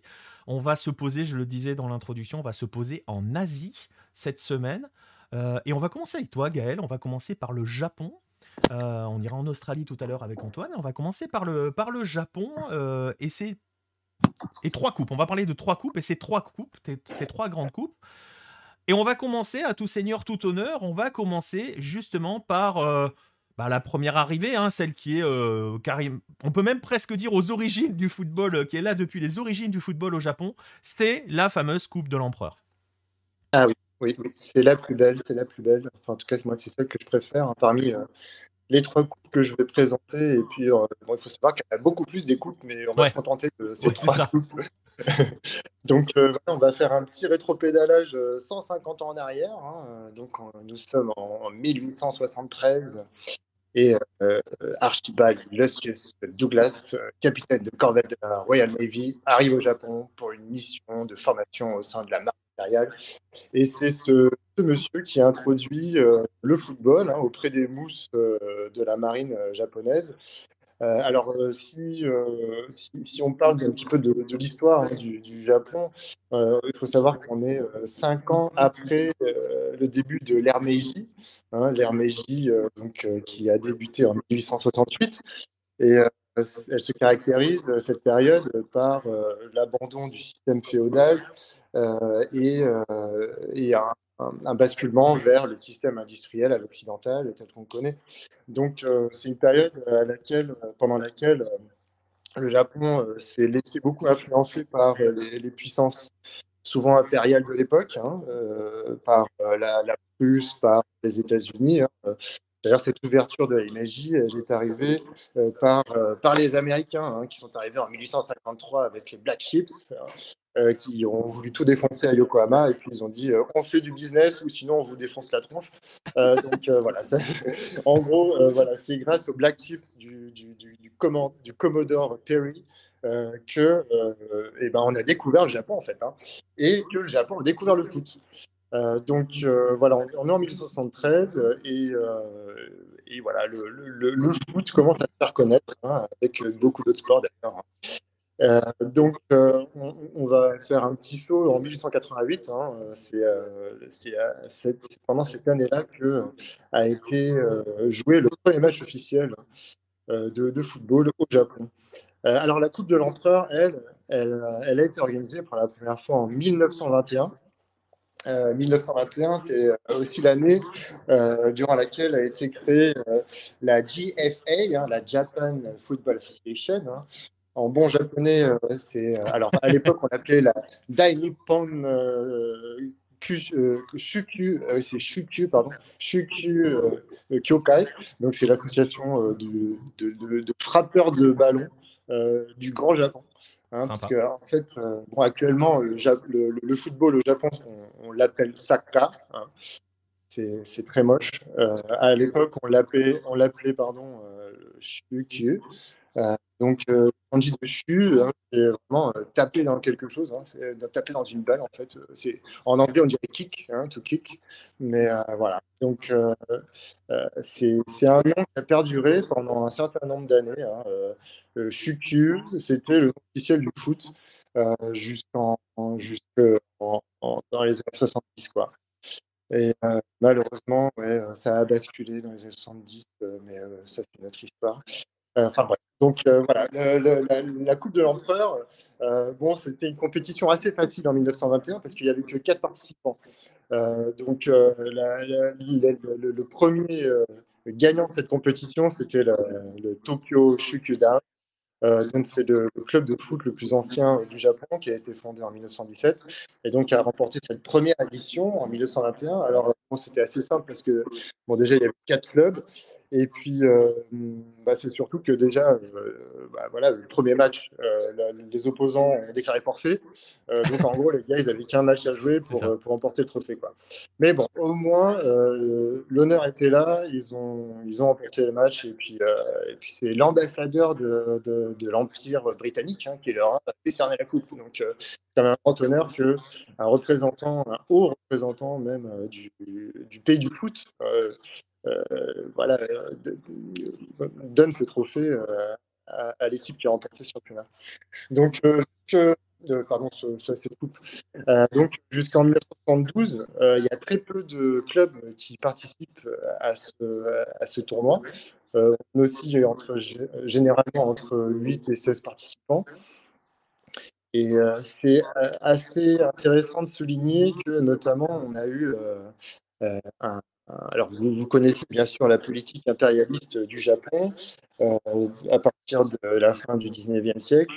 Euh, ils ont conquis des territoires euh, dans le grand ouest du Japon, hein, notamment Taïwan, la Corée du Sud, la Mandchourie, la, partie sud-est de la Russie aussi. Et en fait, les, les, régions qui ont été intégrées à l'Empire japonais ont aussi participé, enfin certaines d'entre elles en tout cas, ont, participé à la compétition. donc c'est intéressant de voir que, par exemple, en 1935, on a un vainqueur qui, qui est le Kyungsung FC, c'est l'ancien nom de Séoul à l'époque, qui a remporté la compète. Et en, 1931, on a eu le lycée Kobun hein, de, de, Taïwan qui a fini finaliste. Euh, donc ah là, je vous parle de lycée, euh, je vous parle de. bon, à, l'époque, les clubs qui participaient, c'était soit des lycées, soit des universités, ou soit donc le, le Shukudan. Hein. En gros, Shukudan, c'est, ça veut dire un espèce de, rassemblement autour du foot. Quoi. Donc, euh, ce sont des, des, sympathisants du foot, on va dire. Quoi. Et, et, et, donc, on n'a pas des clubs très, très structurés. Il n'y a pas encore de véritable organisation non plus. Non, non, non, ça reste. Euh, bon, c'est quand même le, la, la, la, Japan euh, Football. Oui, mais il n'y a, pas de, y a, pas, y a pas une véritable pyramide, euh, pyramide du non, non, non, non, non, on n'a pas un vrai championnat voilà, qui existe. Et, et, on arrive d'ailleurs en 1965, et c'est à cette époque que qu'on a un championnat qui se crée, c'est la Japan Soccer League. Donc vous voyez, vous entendez déjà dans le nom, il y a soccer. voilà, on, sent qu'ils ont déjà vendu leur âme aux Américains. Et euh, enfin, ils croient peut-être que ça se joue avec des chaussettes, le foot, je ne sais pas. Et euh, du coup, euh, donc on arrive en 65 et c'est cette année-là que qu'un championnat est créé, donc la Japan Soccer League, et qui est composé de clubs d'entreprise. Donc ce sont des clubs semi-professionnels, on va dire. Et c'est ça qui va permettre de, bah, de créer des rivalités entre les clubs, entre les villes, euh, de, structurer, de, structurer les clubs et de, renforcer la, compétitivité de, euh, bah, de ces clubs et puis de, créer un petit peu d'engouement autour du foot. Parce qu'après, oui, en, fait, il y a une autre année qui est assez importante pour le Japon, c'est en 1968. 1968, euh, c'est l'année au cours de laquelle les Japonais ont découvert le foot, hein, d'autant plus parce qu'en fait, euh, il y avait les JO au Mexique à cette époque. Et euh, donc, euh, l'équipe nationale de foot masculine avait terminé troisième bah, du, tournoi olympique. Et du coup, a remporté une belle médaille de bronze. Et voilà, forcément, les Japonais se disent Ah, bah tiens, bah, il y, a un sport qui existe, c'est le foot, et ça, peut être, ça peut être sympa s'y intéresser, se pencher dessus. Quoi. Donc, et, ça permet, et ça permet le développement au fur et à mesure de la, de la coupe avec de plus en plus d'équipes qui, qui, viennent la rejoindre.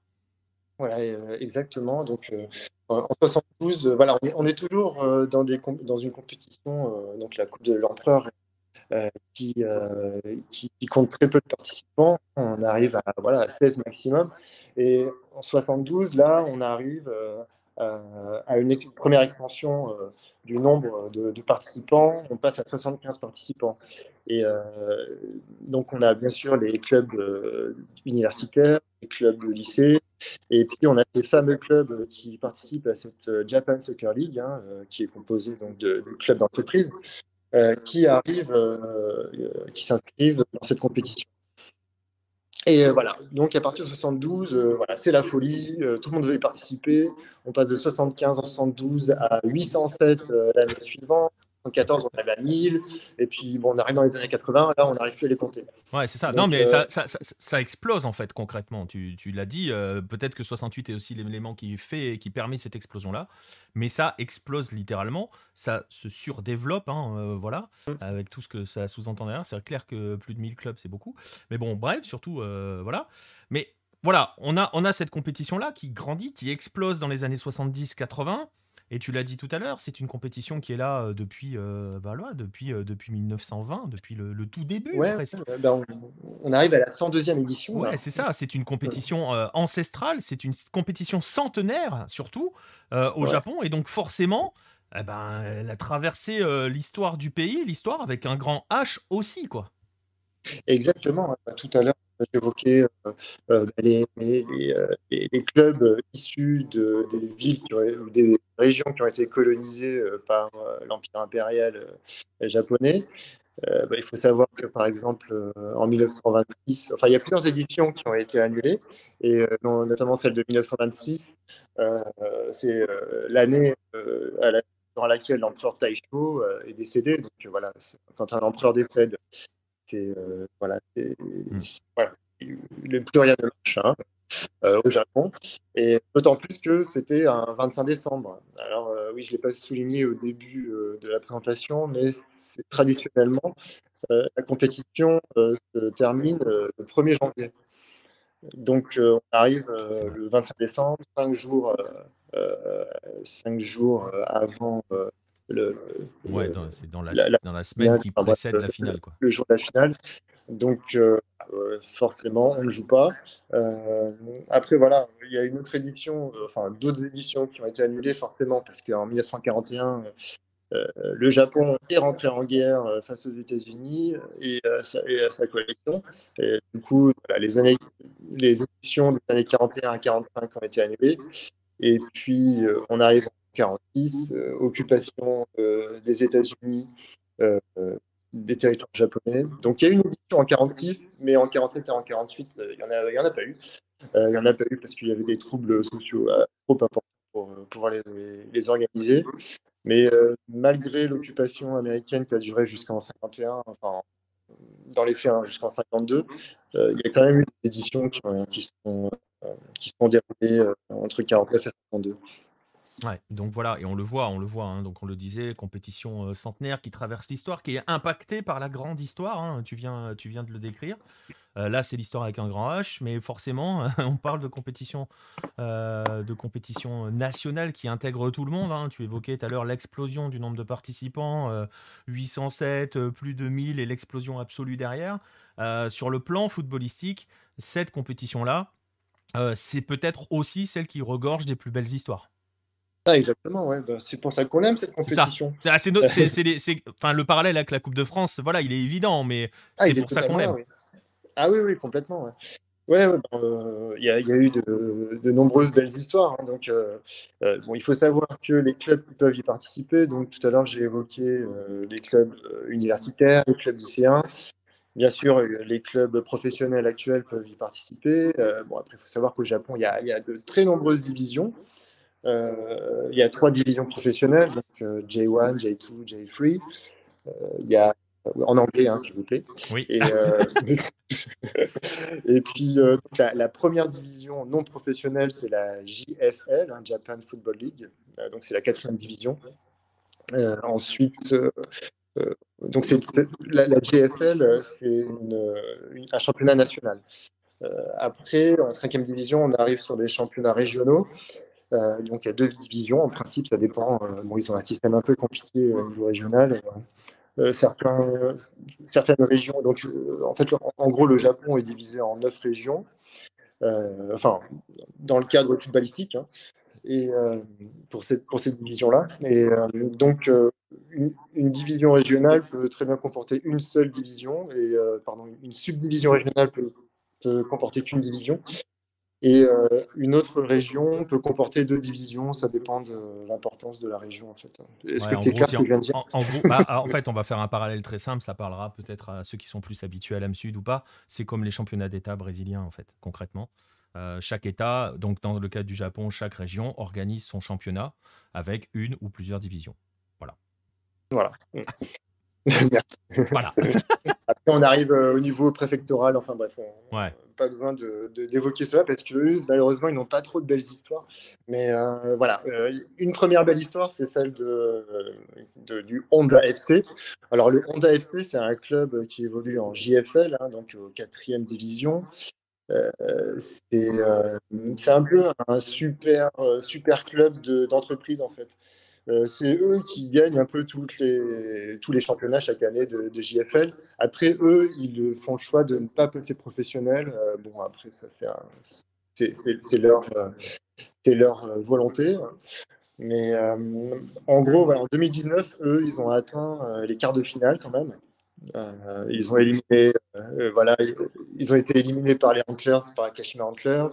ils ont ils ont, par contre, eux-mêmes, euh, le Honda FC a éliminé les euh, Ulawa Reds, euh, ils ont éliminé Tokushima Vortis, qui était à l'époque en, J2, et puis Hokkaido Consadole, qui était en J1 aussi à l'époque. Et en 2007 aussi, ils ont fait un parcours similaire, ils ont atteint les quarts de finale.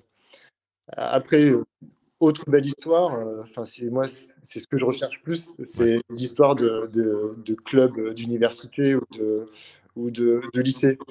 Euh, donc en, 2007, euh, par exemple, 2017, euh, pardon, en 2017, l'université de Tsukuba qui est arrivée en huitième de finale, en éliminant Avispa Fukuoka qui était à l'époque en J2 et puis Vegalta Sendai qui lui était en, J1 et à l'extérieur en plus. Donc ils ont voilà, ils ont, fait les bonhommes quoi. c'est ça. L'université Meiji aussi a connu un petit peu le, même parcours. Hein. En 2009, ils ont atteint la huitième de finale. Et puis, voilà, il y a en 2003, il y a le lycée municipal de Funabashi qui, a, au troisième tour, a failli éliminer le Yokohama F Marinos, hein, qui a toujours été de toute façon un très gros club de J1. ils sont arrivés au penalty à l'issue d'un match qui s'est terminé à 2-2. ils ont perdu au penalty. Enfin bref, c'est ça devait être magnifique à vivre. mais, euh, hmm. bah, mais, mais c'est typiquement les histoires que euh, bah pareil que l'on aime avoir quoi euh, chez nous euh, en France avec euh, avec les équipes amateurs qui viennent taper des, des D1 enfin des Ligue 1 ou des Ligue 2 D1 ça y est les gens ont compris que je suis vieux mince. Enfin ils le savent déjà. Mais là voilà là ça descend même jusqu'à des équipes universitaires et tout. Tu le montres avec ces, ces histoires là et justement les japonais ils ont ils ont cette relation parce qu'en France on peut le dire aussi il y a quand même une relation très spéciale du public avec la Coupe de France euh, il y a une relation très spéciale du peuple japonais, du, des amateurs de, foot japonais euh, au pays avec cette compétition? Bah Je pense que c'est un peu difficile de faire un parallèle parce que euh, voilà, faut pas oublier que le foot c'est pas le sport numéro un au Japon. C'est vrai. Euh, voilà, c'est le baseball. après les papis, ils aiment bien le, les, les sumo. Euh, donc, euh, et puis même, hein, euh, j'ai discuté un petit peu avec des, Japonais d'une autre génération, on va dire. Bah, quand eux, ils étaient gamins, ils s'amusaient à faire du sumo, quoi. ils s'amusaient pas à, jouer au foot. et après, la génération suivante, eux, ils s'amusaient à faire du baseball. Après, maintenant, les, générations actuelles, bah, elles font un peu des deux. elles font un peu de foot, elles font un peu de baseball. Et, et donc, euh, je pense que c'est surtout selon la, région euh, que tu peux avoir un, attrait euh, vers cette compétition. Parce que nous, autant en France, on, s'identifie à la ville. Mm. Enfin, moi, en tout cas, c'est moi, je, je sais que voilà, moi, je viens de Valence, dans la Drôme. bon, c'est il y a une époque, on, on, avait une équipe, on avait une équipe pardon, qui était en, en deuxième division. Mais je me souviens qu'on a, voilà, on a fait un dépôt de bilan, etc. Euh, et puis il y a 10 ans de ça, on a fait un match contre Grenoble qui avait fait eux-mêmes dépôt de bilan. Euh, nous, on était, euh, donc Valence était en CFA et puis euh, Grenoble était en CFA 2. Ben, voilà, le public était rempli, c'était la folie. Quoi. Bon, c'était un derby en même temps. Ouais, c'est ça, c'est ça. Ouais, il n'y a, pas encore, a pas encore complètement ça, ou alors c'est lié. Ouais, mais voilà, les, les, clubs de foot, bah, il faut savoir aussi que leur structure, elles émanent de, de clubs d'entreprise aussi. Ouais. Donc, les, gens ne s'identifient pas tant que ça au, au club. Après, voilà, bien sûr, il y, a des clubs qui, attirent plus que d'autres. Hein. Par exemple, la Reds, euh, les, Reds, partout où ils vont, ils ont des supporters partout. Euh, les stades sont toujours euh, rouges. qu'ils soient à domicile ou à l'extérieur. Puis même, je ne sais pas si, si, nos auditeurs ont regardé un petit peu des matchs. Forcément, ils ont dû regarder des matchs de l'Asian de, Champions League. Forcément. Et, de, bah, des Reds. Et puis, bah, il y avait au moins 300 personnes. Quoi. Sur certains matchs, c'était la folie. Quoi. et du coup, du coup, voilà, on n'a pas le même, je pense. Ouais, c'est pas le même, c'est pas le même, euh, la même relation concrètement. Voilà, mais euh, voilà, il y, a des clubs, euh, voilà, les Reds, les clubs d'Osaka aussi, c'est l'ESO et puis et puis Gamba Osaka, ça, ça, ramène, enfin voilà, ça, fait bouger beaucoup de monde. après, à des niveaux inférieurs, ouais, c'est pas pareil. Peut-être le Tokyo Verdy ou Jeff United, ouais, peut-être qu'ils ramènent encore des gens au stade. Euh, enfin, en tout cas, en championnat, euh, il y, a du monde, mais euh, pour la coupe. Sur la coupe, peut-être moins. Mm. Après, voilà, pour tous les clubs de lycée et d'université, forcément, là, il y aura, il y aura des gens, ça c'est clair. Parce que. Et puis, on, va en parler, on va en parler après, mais pour les universités mm. et les lycées, il y a autre chose. ouais, qui est, bien plus important que la Coupe de l'Empereur. Hein, euh, il y a autre chose. mais voilà, en tout cas, en tout cas la, Coupe de l'Empereur, euh, quand on arrive aux phases finales, euh, bah là, c'est clair qu'il y a beaucoup, beaucoup de monde qui, qui, fait le déplacement et qui regarde les matchs à la télé et tout. Quoi. Alors voilà, on parlait de la Coupe de l'Empereur à l'instant. Euh, elle va pas tarder à démarrer, justement, on va s'intéresser, on va, on, va, on va planter le décor un petit peu de l'édition 2022. Euh, euh, tu as évoqué tout à l'heure hein, le fait que traditionnellement, elle, se termine, elle se termine au 1er janvier, mais elle, débat, elle débute aussi généralement fin mai, on va bientôt y arriver à fin mai, donc voilà, la, 2022 va pas tarder. Exactement. Donc euh, là, euh, fin mai, donc euh, le, le, 21 mai pour être précis, la, compétition va débuter. elle devrait se terminer le 16 octobre. Donc voilà, Coupe du Monde oblige, le calendrier s'accélère. donc ouais, donc voilà. Alors en fait, on ne connaît pas le tableau final encore parce que voilà, en termes d'organisation. Euh, il y a 88 clubs euh, donc, euh, qui participent à cette compétition. Donc, on a bien sûr les clubs de J1, donc, qui sont au nombre de 18, et les clubs de J2, qui sont au nombre de 22, qui sont qualifiés d'office et puis qui, sont, bah, qui, débutent la compétition au deuxième tour. Ensuite, au premier tour, alors qui s'affronte? Euh, on a euh, tous, les, tous les champions euh, des coupes de préfecture qui vont s'affronter. Au Japon, on a 47 préfectures, donc on a 47 clubs qui, ont déjà qui sont en train de participer à un tournoi au niveau préfectoral. Et euh, on a euh, un dernier euh, club qui, qui vient de JFL, hein, donc, qui a été, alors je ne sais pas par quel, par quel moyen ils ont décidé que c'était le Honda FC qui allait participer. qui allait tous les taper, donc C'est ça, ouais. Non, l'addition précédente, c'était un autre club, c'était le Vespa Oita. Bon, je sais pas pourquoi ils ont. Ah, euh, donc voilà, donc il y, a des compétitions qui sont en cours pour euh, définir quel sera le, champion, hein, euh, le, champion qui va participer au tableau final, dans lequel on verra 88 clubs qui vont participer. Ok. Et donc voilà, on, connaît quelques clubs déjà, donc on peut déjà vous dire que par exemple, on a un club universitaire hein, qui va participer, c'est le North Asia University, euh, donc, euh, qui se trouve à Akita. Euh, on a un club de, D5 aussi, enfin donc de, la, division régionale de, de qui c'est Fukuyama City FC, qui va y participer. donc pour alors Fukuyama, où est-ce que c'est déjà? Honte à moi, j'ai oublié. c'est à je crois, je, dans, dans l'est de Tokyo.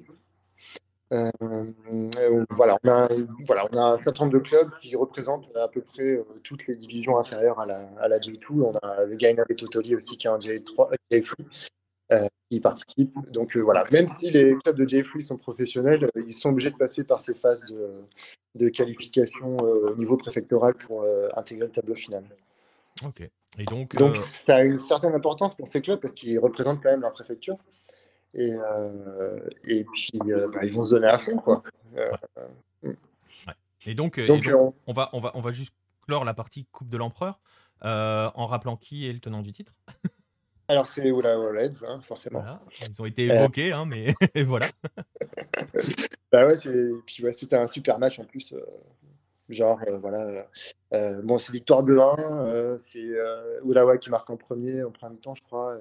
Oita, Oita Trinita, donc, qui était en finale, et puis qui, l'année dernière, a galéré, puis qui a été relégué à l'issue de la saison 2021, bah, qui, marque à 90e, et puis à 93e, bah, c'est Makino qui marque, Tomoaki Makino, défenseur central de Ulawa Reds qui était bah, qui est un peu un, gros symbole de, de, de hein. C'est c'est un gars qui était au club depuis, euh, depuis 11 saisons, qui s'est fait euh, mettre euh, sur le banc en fin de saison, qui a été privé de tous les derniers matchs de, de, la fin de la saison, qui, a été, qui a été même. Bah, il a été annoncé du côté de Vissel Kobe avant, avant la finale, avant que la finale ait lieu. Et puis bah voilà, c'est lui qui marque. Enfin bref, tout un symbole. Et puis d'ailleurs, il a marqué, euh, il, a, marqué contre euh, sous les couleurs de Vissel Kobe en, début de saison. Et euh, il a bien fêté ça d'ailleurs. Bah, normal, normal. Donc voilà. le, tenant, du titre, c'est Urawa. Euh, on le dit, ça démarre à la fin du mois, ça va se prolonger sur l'année. Ça se terminera donc un mois avant la Coupe du Monde exception oblige. Hein, euh, cette année euh, très particulière en 2022. On évoquait la Coupe de l'Empereur, donc la grande Coupe nationale, vous l'avez compris. Euh, on a fait des parallèles avec la France qui sont pas forcément tout le temps pertinents, mais ça permet de poser un petit peu à quoi ça correspond comme coupe, parce que vous allez voir, il y a d'autres coupes au Japon. Et il y a l'équivalent justement d'une coupe qu'on a fini par enterrer chez nous, hein ce qui n'intéressait personne, sauf ceux qui arrivaient en demi-finale. c'est l'équivalent de la Coupe de la Ligue, tout simplement, Gaël. Voilà, ouais. Donc, euh, on a une Coupe de la Ligue au Japon euh, qui, a, qui a plusieurs noms, en fait. Euh, bon, actuellement, elle s'appelle la Levin Cup. avant, ça s'appelait la Nabisco Cup. après, ça, après bon, c'était la Nabisco machin truc Cup. Enfin, bon, c'est en fonction du sponsor, quoi. Voilà, c'est ça. Ça dépend du sponsor. Alors, c'est c'est pas une coupe. bon, j'ai évoqué rapidement lors de ma première intervention en février euh, mon amour pour cette compétition. Euh, mais euh, bon, voilà, c'est pas une, compétition que j'adore, mais en tout cas qui a une certaine importance au niveau, au niveau historique hein, du, professionnalisme au Japon, du foot au Japon. Parce que, donc, en gros, cette compétition, elle a mis descendre d'une d'une autre compétition qui s'appelle la Japan Soccer League Cup, euh, donc tout à, l'heure, hein, je l'ai évoqué, cette Japan Soccer League, euh, donc, qui, est, une compétition composée de, clubs d'entreprise. Euh, donc cette Japan Soccer League, a été, elle a été remplacée par la J-League donc en 1992. Et donc, la dernière édition de la Japan Soccer League, elle a eu lieu le 29 mars 92. Et euh, on, avait une période de latence entre euh, la, création de la J-League, euh, donc de, l'avènement du professionnalisme au Japon. donc, la première édition de la J-League, elle a eu lieu en 93. Et donc, on a eu ce, ce, battement entre mars 92 et mai 93, pendant lequel il ne devait rien se passer. Quoi. Et donc, bah, on a mis en place cette, cette J, pardon, cette Coupe de la Ligue, euh, estampillé J-League, avec euh, tous les clubs nouveaux euh, qui ont été, enfin nouveaux, tous les clubs qui ont changé de nom, on va dire, et qui sont professionnalisés. sachant qu'il y en avait 10 hein, à la base qui ont intégré la nouvelle formule professionnelle qui s'appelle la, J-League. donc le, voilà. Le parallèle, le parallèle à la Coupe de la Ligue française est assez intéressant parce que la Coupe de la Ligue française, pour les plus anciens, euh, elle se jouait l'été pour occuper le club pro. Euh, donc euh, voilà, le parallèle est un peu là. Hein. On est sur, on doit occuper l'espace en gros concrètement. Sauf qu'elle elle est restée en place. tu le disais, 92, on est en 2021. Elle est restée en place cette compétition. On a un vrai parallèle là pour le coup avec la Coupe de la Ligue, puisqu'elle ne concerne que les clubs euh, professionnels, hein, concrètement. Oui. Euh, donc euh, là, on n'est pas sur une inclure toutes les préfectures, toutes les, tout le monde, toutes les universités, les lycées. Non, c'est que les pros, comme la Coupe de la Ligue chez nous. Et justement, est-ce que cette coupe-là, alors tu disais tout à l'heure que la coupe de la coupe de l'empereur, qui est la, coupe la coupe centenaire, la coupe majeure, la, la, plus belle entre guillemets, enfin même la plus belle, n'est pas forcément celle qui euh, déchaîne les passions euh, auprès des amoureux de foot. Hein. On a bien compris que voilà, c'est un pays. Non, ah, non, non, Là, la, la, la, la, J-League Cup, on va, enfin, je sais pas si on va l'appeler l'Even Cup, enfin voilà, hein, la, Coupe de la Ligue, là, mm. elle représente quoi pour les clubs et pour leurs supporters? Alors, pour les clubs, euh, bah, il suffit de voir les feuilles de match pour euh, voir qu'ils en ont un peu rien à foutre. Euh, Donc, ils n'ont pas encore mis. La, la, la, la JFA n'a pas encore mis la règle, comme ils avaient fait en Coupe de la Ligue chez nous, d'imposer de mettre au moins 7 joueurs qui a participé au, au, dernier match, aux deux derniers matchs. Alors, cette règle, je la connais pas. ah, mais c'était chez nous en Coupe de la Ligue pour justement éviter qu'ils envoient la réserve. Quoi. Ouais, ouais bah là en l'occurrence, ils se, font plaisir. Hein. Euh, et en fait, c'est plus ou moins le seul intérêt de cette euh, compétition, c'est qu'en fait, ça nous permet de découvrir des nouveaux joueurs. Euh, alors, en tout cas, dans les gradins, dans les gradins, il n'y a pas grand monde qui se déplace, à part bien sûr pour les, phases finales. Parce que les phases de groupe, ben, clairement, les clubs ben, ils disent ben, voilà, je vais mettre mes, mes coupeurs de bambou et puis mes jeunes. Et, euh, et, puis on va voir si ça passe, euh, on va voir si on peut, euh, on peut passer les, phases à élimination directe. Et, et, puis à ce moment-là, ils commencent à mettre des équipes qui ont un peu plus de calibre. Mais en tout cas, dans les gradins, non, ça ne ramène pas grand monde. Et c'est même pas bien diffusé à la télé. ouais, ouais, ça excite, ça excite personne, concrètement. Tu parlais, t'évoquais un petit peu, on va essayer de le faire un petit peu rapidement, tu, puisque forcément, elle n'est pas la, coupe qui déchaîne tout le monde. Euh, au niveau de l'organisation, tu parlais qu'il y a une phase de groupe, c'est ça hein? Ouais, c'est ça. En fait, euh, bon, alors pour l'édition 2022, euh, on a quatre clubs de quatre groupes. Alors, tout à, l'heure, tu disais que ça concernait seulement les clubs pro. Alors, oui, c'est vrai, mais ça concerne que les clubs pro de J1 et ceux qui sont descendus en J2.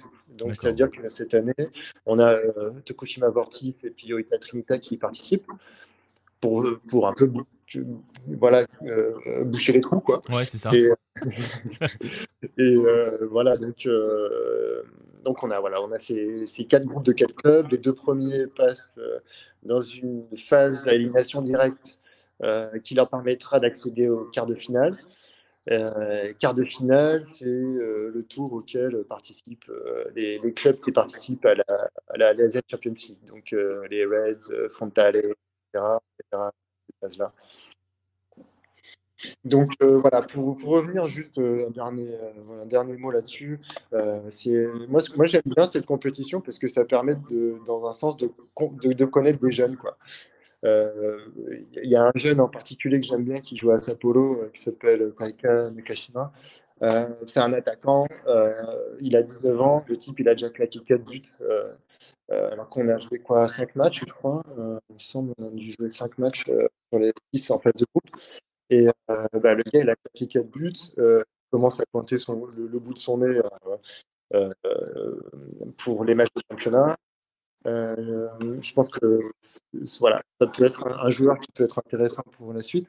Et puis, euh, il y en a un aussi qui joue euh, du côté de Kashiwa Reysol, club que j'aborde, mais qui est intéressant à voir aussi.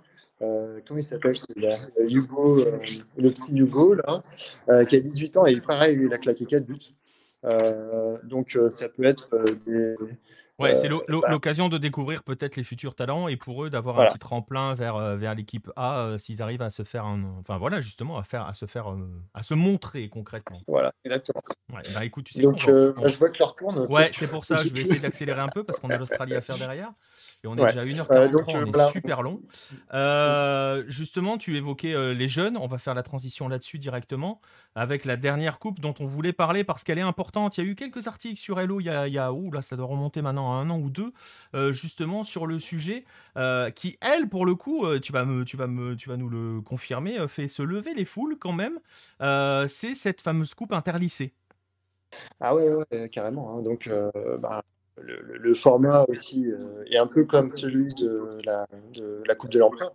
Euh, en fait, on a des, des, mini-championnats au niveau préfectoral, pardon, des mini-tournois au niveau préfectoraux qui vont désigner euh, le club qui va représenter la, préfecture pendant le tournoi.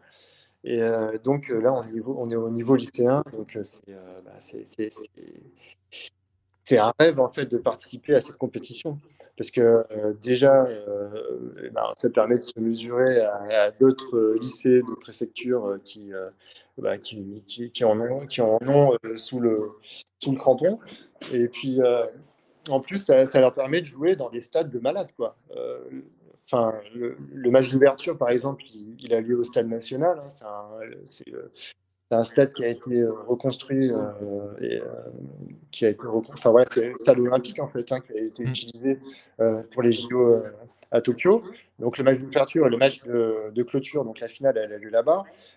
ils vont jouer dans des stades de club pro. Hein. ils, font leur match dans le stade de Omiya Ardija, hein, donc qui est un club de de Jeku. Ils, jouent dans le, dans, dans le stade de, de Jeff United aussi c'est 20 000 places. Euh, il joue dans le stade de Frontale, c'est 26 000 places. Enfin bref, euh, en fait, il goûte au monde professionnel hein, dans un sens en, débutant euh, ces, compétitions-là. Ouais, et puis, et puis, et puis voilà, il y, a, des clubs. Enfin, moi, je sais qu'on voilà, il y avait eu quelques articles sur Hello là-dessus. Il y, a, aussi des lycées qui sont connus par, par rapport à cela, par rapport au, bah, aux titres qui, aux dominations qu'ils peuvent instaurer ou les titres qu'ils peuvent décrocher, mais qui deviennent, enfin, je vais pas dire populaires comme de vrais gros clubs, mais pas loin quand même. Ah ça, devient des institutions. Hein. Euh. De toute façon, le, le, temps, le tenant du titre, c'est euh, Aomori Yamada. Euh, depuis 2009, c'est trois victoires, donc trois finales gagnées et trois finales perdues. donc tout le monde veut aller dans ce club, je pense. Ouais, c'est ça, c'est ça, ça devient, ça devient des trucs totalement dingues parce qu'il y a une vraie passerelle pour les gamins là. Ouais, bah, le capitaine l'année dernière de cette équipe, c'était euh, Matsuki. voilà, maintenant, il est titu, il a 18 ans, il est titu à FC Tokyo au milieu. Quoi. et, ce gars-là, il faut le suivre, hein, parce que ça va être une brute, hein. ça va être une grosse brute. donc, ouais, c'est. bon, après, c'est un jeune parmi d'autres, mais et c'est peut-être le joueur de sa génération hein, qui va vraiment percer. Enfin, moi, en tout cas, je le vois comme ça. Euh, mais euh, il y, en a beaucoup comme ça. Il y a aussi euh, Shizuoka Gakuen, qui est un, club de Shizuoka qui, qui, marche très bien depuis quelques années et qui sort aussi des joueurs qui, finissent pro, enfin en tout cas qui sont pro à la sortie du lycée. C'est ça. Donc c'est voilà, c'est vraiment la dernière Enfin, c'est la grande compétition, c'est la compétition majeure euh, avant euh, pour euh, les meilleurs d'entre eux, avant le, monde professionnel concrètement. Ouais, ou, pas, hein, parce qu'après il y en a, ils vont, ils vont vrai, y en a à l'université, après il y en a, ils vont rentrer en centre de formation, après il y en a qui vont faire autre chose. Mais en tout cas, voilà, cette compétition, bah, moi c'est pour ça que je l'aime bien aussi, c'est qu'elle a un côté assez dramatique. c'est que voilà, les, certains lycéens, ils arrivent en troisième année, donc l'équivalent de la terminale, et ben, c'est leur dernière chance pour participer à un tournoi de foot aussi important. Et c'est ce qu'on voit, dans, et c'est ce qu'on voit dans tous les animés et les mangas. ça ah, correspond bah à ça, bah, concrètement. Bah, en fait, voilà, en fait, tu sais quoi, je voulais faire une introduction sur, euh, sur, sur, euh, sur la, coupe de lycée. Euh, bon, vous avez tous vu Olivier Tom. Et j'imagine que vous vous êtes tous posé la question, avec un peu de recul, pourquoi il y a un type qui, qui, euh, commente le match euh, voilà, pendant tout l'épisode et pourquoi il y a autant de monde dans le stade? Et eh bien en fait, c'est ça. Ce euh, sont des compétitions de lycée. il, faut, il faut savoir que bah, c'est retransmis à la télé. Tous les matchs sont retransmis à la télé. Alors, ça peut être à la télé au niveau NHK, par exemple, enfin, je ne sais quelle chaîne japonaise, mais au niveau préfectoral. mais ils sont, ils sont retransmis à la télé. Et puis, euh, et puis bah, voilà, quoi, c'est, une compétition euh, que tu peux faire qu'une fois dans ta vie. Et, euh, il faut y participer quand tu es, quand, quand, quand voilà, fan de foot et que tu es jeune. Enfin bref, voilà. Donc voilà, donc essayez, essayez de, de, regarder cette, cette, coupe interlycée. Et euh, non, alors pour le coup, les terrains de 470 mètres, Pierre, c'est une autre explication. Mais, mais ils ne font pas 470 mètres les terrains. Vous avez vu quelques images avant. Mais voilà, c'est la, c'est la troisième coupe. Qu'on voulait vous présenter au Japon. Gaël le disait, il y a, plein plein d'autres compétitions, d'autres coupes et tout, mais celle-là en tout cas au niveau, voilà, c'est une vraie coupe qui est intéressante à suivre, qui est voilà, qui, a, qui, génère un vrai, un vrai enthousiasme. Euh, voilà, on a fait un gros, gros tour du Japon, hein, là, pour le dire, pour dire les choses. Euh, on, va, on, va rester, on va rester sur cette, sur, sur, sur cette coupe interlycée hein, euh, avec, avec Aomori Yamada, justement. et on va, on va rester en Asie, on va aller en Australie, on va rejoindre Antoine, si on l'a pas perdu. normalement, il est encore là. On va rejoindre Antoine. Est-ce que tu es là, Antoine? Oui, je suis là. Ah, il est là, magnifique. On va, on, va voir que justement, c'est assez différent. Euh, on, est sur un côté avec une compétition majeure qui est centenaire euh, et, euh, et, un pays avec une compétition, une, une coupe qui n'est pas centenaire, mais on va, on va voir avec toi surtout elle n'est pas si jeune que ça. On va parler, je euh, je sais plus comment l'appeler. Hein. Euh, moi, j'aimais beaucoup quand elle s'appelait FFA Cup. Euh, ça me faisait marrer de voir qu'elle s'appelait FFA Cup avec un F en plus que la FA Cup. Donc voilà.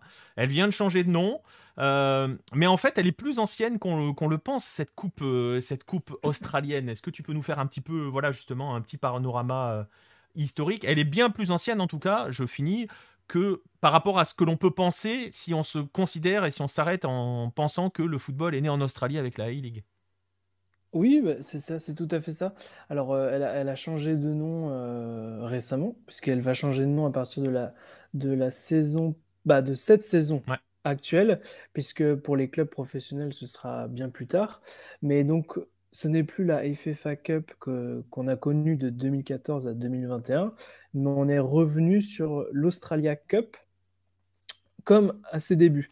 Alors, si vous vous intéressez pour peut-être euh, continuer les recherches pour vous intéresser plus tard, si vous tapez Australia Cup, il y a aussi une coupe qui est très suivie en Australie, qui est l'Australian Cup, qui est une compétition de chevaux à Melbourne.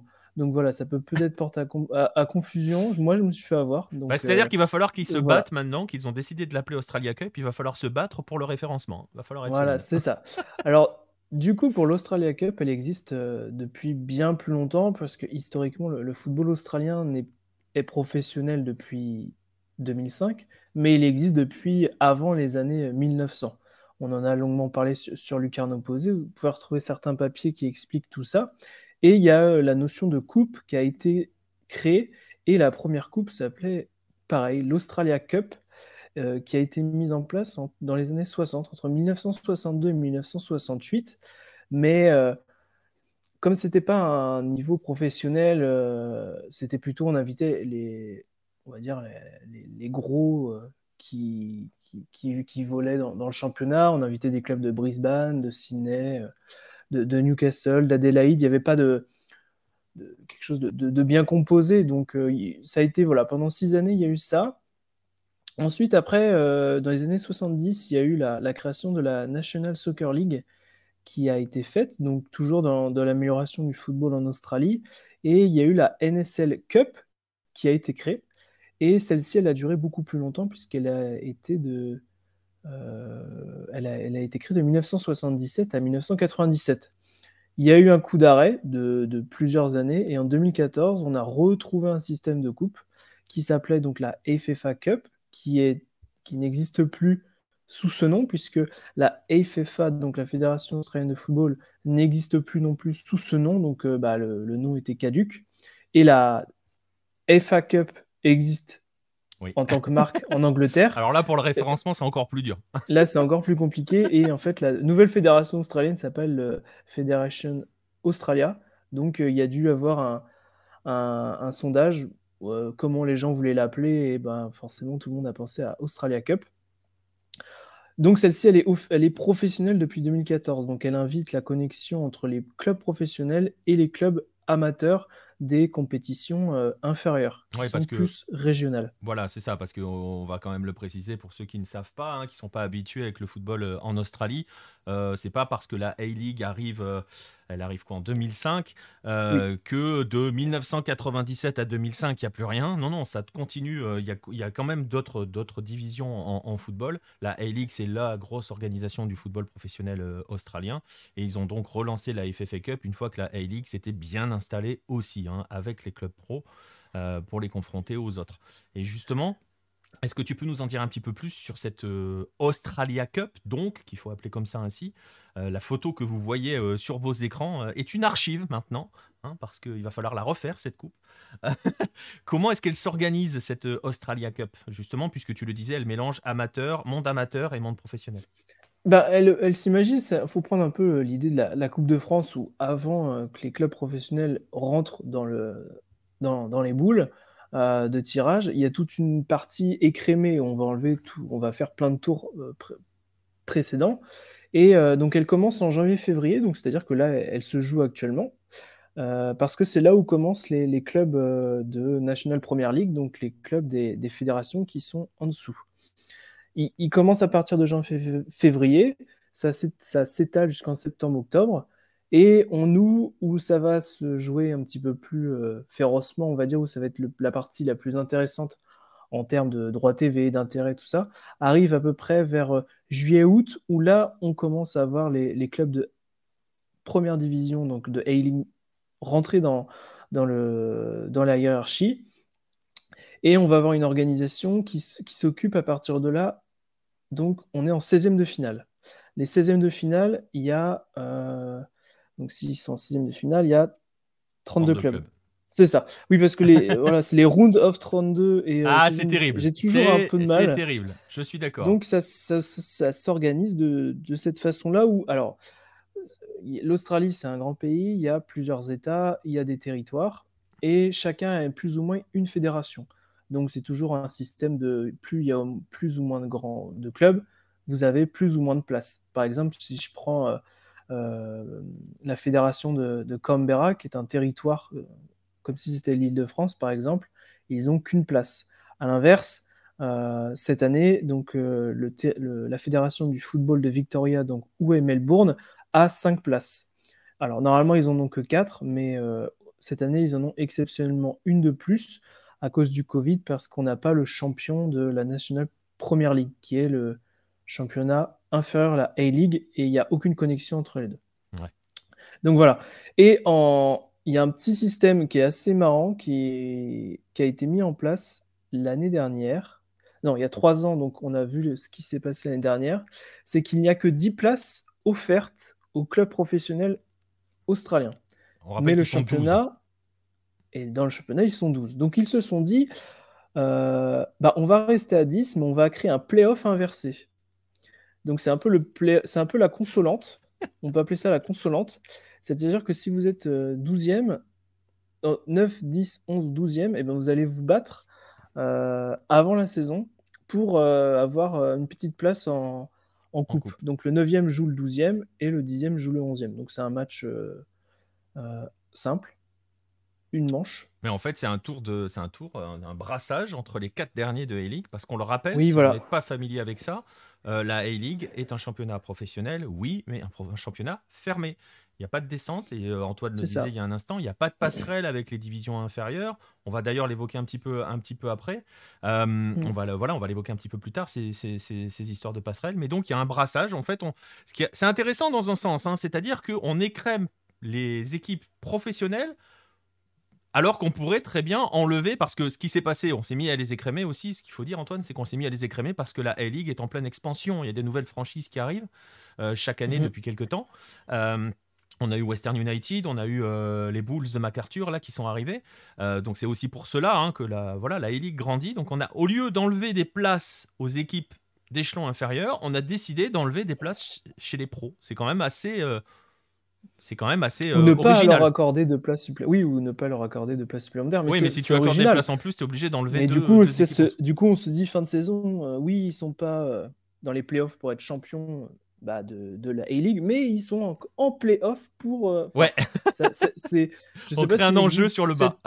ouais, c'est un enjeu supplémentaire. de toute façon, je pense que tout est bon pour vendre de mais c'est un ouais, c'est quand même un enjeu pour, euh, pour avoir, avec la peur du vide. Hein. C'est-à-dire que, bon, après, euh, il y a encore quelques tours à passer hein, une fois que tu passes ce brassage-là. Mais... En, tout, en tout et pour tout, cette année, donc on a 749 clubs qui sont engagés, qui vont jouer ce match-là. Et euh, la petite particularité, c'est que Macron, donc, qui est le, le, le fournisseur officiel du ballon, inscrit en fait sur le ballon tous les clubs qui participent. C'est tout petit, enfin, mais je trouve que voilà, c'est une petite, petite anecdote. Ouais, c'est intéressant, c'est marrant. Enfin, voir son bain. Voilà. Oui, Macron, c'est pas notre président, c'est Oui, non, oui, pardon. c'est l'équipementier j'y ai pas pensé, je suis pas parti aussi loin. T'aurais dû dire Macron. Macron. Macron. ok. Je sais même pas de quel pays c'est pour tout dire, mais bon, bref, voilà. justement, tu l'évoquais. On va pas, on va, on va parler, on parlera un petit peu quand même des débats plus tard là-dessus. ça mêle les amateurs et les pros à se rencontrer. Est-ce qu'elle a une cote auprès des amateurs de football en Australie? Est-ce qu'elle est populaire, cette euh, Australia Cup? Bah, ça dépend de quel... Ça dépend de comment on regarde, en fait. Si on regarde d'un point de vue commercial, euh, on peut faire un gros mouet. Mouet plus. C'est vrai que ça attire pas forcément les foules parce qu'elle n'est pas encore ancrée. C'est pas une compétition comme euh, la FA Cup en Angleterre ou les coupes en France, la Coupe de France, qui sont des, choses qui sont peut-être aussi, aussi importantes que le championnat. C'est quelque chose qui est tout neuf. Ça a repris. Je pense que le nom Australia Cup va aussi faire en sorte que hmm. qu'il euh, redonne une superbe à quelque chose en fait. Et puis de, quand ils ont présenté ça, il y avait beaucoup d'images d'archives, de regarder, ils ont fait des témoignages avec des anciens vainqueurs des années 60 pour donner voilà de l'essence. Et c'est aussi ce côté populaire du, foot, qui là, oui, c'est très bien, euh, parce que ça permet de faire jouer, on va dire, des, petites, des, les petits clubs contre des clubs de A-League, et il y a souvent des surprises. Oui. On a eu, euh, on a eu des, clubs euh, aller très loin, en tout cas, enfin très loin. aucun club de National Premier League n'a gagné la, la fameuse FFA Cup de l'époque mais euh, il y en a qui sont allés assez loin. Je j'ai j'ai pas en tête. Euh, non, il n'y a aucune finale qui a été faite en, avec un club de National Premier League, mais euh, au moins jusqu'en demi-finale. Je n'ai pas les noms en tête. Ouais. Donc voilà. Mais sinon, oui, il y a aussi un problème de, de sacralisation aussi, parce qu'en France, on a le Stade de France. En Angleterre, ils ont Wembley. Et ça change un peu cette année, c'est-à-dire que c'était euh, j'ai pas C'était voilà, un des deux finalistes qui accueillait, donc il y avait forcément un gros avantage pour l'un. Et il n'y a pas de stade euh, officiel, le gros stade où on y va, où c'est vraiment la fête. Euh, le stade qui fait rêver le petit club, quoi. Oui, voilà, c'est pas le, c'est le stade où quand on y va, c'est déjà un titre d'y jouer. Il n'y a pas ça en, Australie. Alors l'année dernière, ils ont voulu faire le jeu du, on va prendre un stade neutre au hasard pour X ou Y raison, il n'y a plus eu, alors c'est histoire de Covid, tout ça, qui se sont entremêlés. Cette année, c'est un stade neutre. Euh, donc on verra Après... si ça va être fait. Ouais. Alors euh, lequel? On ne sait pas parce que le problème, c'est que les finales, ça attire très peu de monde. C'est toujours en dessous des 20 000 spectateurs. Je dirais même plus proche des 15 000. Donc il euh, ne faudrait pas aller trop sur du Stadium of Australia comme à Sydney. Il faut trouver un, stade, à la, à bonne taille. Quoi. Qui vont nous faire pleurer un peu. Mais voilà, c'est quelque chose qui est alors, d'un point de vue, euh, on va dire, nous, dans le sens où ça nous permet de voir des, petits clubs et de, belles histoires. Mais voilà, d'un point de vue commercial ou d'attrait, c'est un mouet plus. Ouais, mais bon, après, on va dire en contrepartie que cette compétition, elle est. Même si elle est ancienne, la nouvelle version est encore jeune à, bien remettre dans les esprits. Et on va voir, il va falloir lui laisser le temps. Et justement, justement, on va l'évoquer quand même parce qu'il y a un parallèle et on sait très bien, on ne le fait pas par hasard. Euh, parce que l'Australie s'est beaucoup inspirée du modèle MLS. Donc il y a un parallèle avec, euh, avec euh, l'US Open Cup, hein, qui est la coupe américaine, qui mêle justement aussi les clubs de MLS, cette ligue fermée, avec les clubs des divisions inférieures du SL notamment. Il y a ce parallèle qui peut être fait et qui forcément, systématiquement, dès qu'il y a un club de, des divisions inférieures, hein, donc de NPL, qui, qui, qui performe, j'ai envie de dire, ça relance toujours un petit peu ce débat euh, d'établir une véritable pyramide du football en Australie, de faire des systèmes de relégation, promotion. Chaque année, on y a droit avec, euh, avec cette compétition. Oui, c'est ça, c'est alors c'est clairement ça, c'est tous les ans et puis chaque année, c'est. Est-ce que vous pensez pas que le système belge pourrait être sympa en Australie Enfin, ou le là, enfin hier c'était. Euh, est-ce que vous pensez pas que le système écossais c'est pas plus trop mal, pas trop mal On divise le championnat, on refait des mini championnats. Fait, si voilà, je pense qu'il y a une grosse partie. Il y a le, lobby en fait de la seconde division est énorme. Il existe. Enfin, c'est c'est un projet qui est clé en main. Il s'appelle The Championship. qui pèsent énormément. Enfin, ils ont des relais même dans la fédération. Même James Johnson, qui est le nouveau patron de la, fédération, il essaye de, les garder sous la main, mais voilà, il a toujours cet aspect de, bah, de, retour économique, de, voilà, de, gagner de l'argent aussi. Mais c'est vrai que cette Australia Cup est la seule compétition professionnelle diffusée, suivie, qui permet de voir des, petits des, clubs de National Premier League affronter des clubs de, A-League. Et voilà, donc ça aide le fameux lobby de la seconde division parce qu'il y a souvent des clubs de A-League qui se font euh, rincer complètement par des clubs de National Premier League. Mais après, voilà, c'est aussi à s'expliquer c'est que ces clubs-là de deuxième division et autres, euh, ils arrivent lancés, ils sont quasiment dans le dernier quart de leur saison quand euh, les, clubs de High League, ils sont encore en train de, de faire les premiers échauffements, il y a les premiers recrues qui arrivent, euh, les sixièmes de finale, si c'est pas forcément l'intérêt premier, bon, il, ça les dérange pas de les laisser passer. Mais voilà, dans, dans toute cette chose-là, ça permet aussi de, de découvrir des, des, des, talents que l'on ne voit pas même si euh, il y a toujours des gens qui disent ah, regardez, il y, a des, jeunes qui, percent, mais là, ça permet de les voir au grand jour et de les voir face à des concurrents directs. Et il y a plusieurs joueurs qui ont réussi à faire euh, le passage de club de, National Premier League à monter en A-League. Il y a deux cas qui sont surtout euh, intéressants. Il y a Elvis Komsom, Komsoba, qui joue au alors là, faut pas que je dise de bêtises. Il joue au Sydney FC. Et il jouait à. Ah, je vais regarder. Désolé, mais euh, j'ai un doute entre entre le Melbourne. Il joue au Sydney FC, voilà. Il joue au Sydney FC, mais il était au Melbourne Victory, avant. Et il, a, il jouait à. Pardon. À Avondale, voilà. Euh, et il avait reçu en fait la fameuse euh, médaille Michael Cockerill, qui est décernée en fait à un joueur qui ne fait pas partie du, périmètre professionnel. Donc ça permet voilà, de récompenser un joueur qui a, été étincelant et il l'avait eu.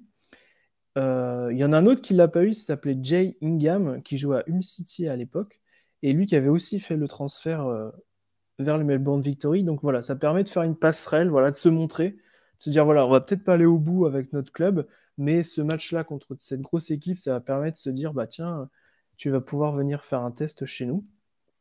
et puis ça euh, et, ça permet voilà, de, lancer une carrière, puisque Elvis comme Somba, c'est depuis 2019 qu'il est dans le en E-League, est dans le en, E-League. Et donc du coup il a joué pour le Melbourne Victory ou le Sydney FC, donc les deux plus gros clubs du championnat, donc euh, ça, permet de faire des belles carrières. Ouais, c'est ça, ça va. Bon voilà, donc euh, c'est, on est encore un petit peu balbutiant hein, sur la FFA Cup, on le voit. Oui, voilà. mais c'est quand même l'occasion. Euh, voilà, vous avez vu la différence avec le Japon, où le Japon, il y a des grosses structures, il y a des, des compétitions centenaires, euh, des, des, des, coupes lycéennes, des coupes interlycées qui mobilisent des foules. On n'est pas encore là en Australie, mais ça permet aussi d'organiser. Ça permet, il y a eu une restructuration du football australien. On en a déjà parlé suffisamment, suffisamment de nombreuses fois sur Lucarne Opposé, sur des, dans différents podcasts, dans différents articles cette FFA Cup, cette Australia Cup maintenant, pardon, faut que, faut que je m'y fasse, euh, va permettre de, pourrait permettre de continuer à avancer justement et de finir par établir ces passerelles là. Vous aurez compris dans quel camp je euh, figure euh, par rapport aux lobbyistes des promotions en relégation. voilà. ben voilà, on va en rester là sur, sur, sur, sur ce gros dossier sur les coupes. On a été bien bien long, bien bien bien bien dense, mais voilà, c'est pas grave. On, on, était bien, on était installé, c'est toujours ça. On regarde pas trop le temps quand on est lancé dans nos, dans nos discussions. On va passer à la suite et justement, on va rester en Australie et on va s'intéresser à un joueur euh, qui euh, ne vient pas de la, de la première, de la NPL, qui lui est un vrai joueur de A-League, mais c'est voilà notre joueur de la semaine.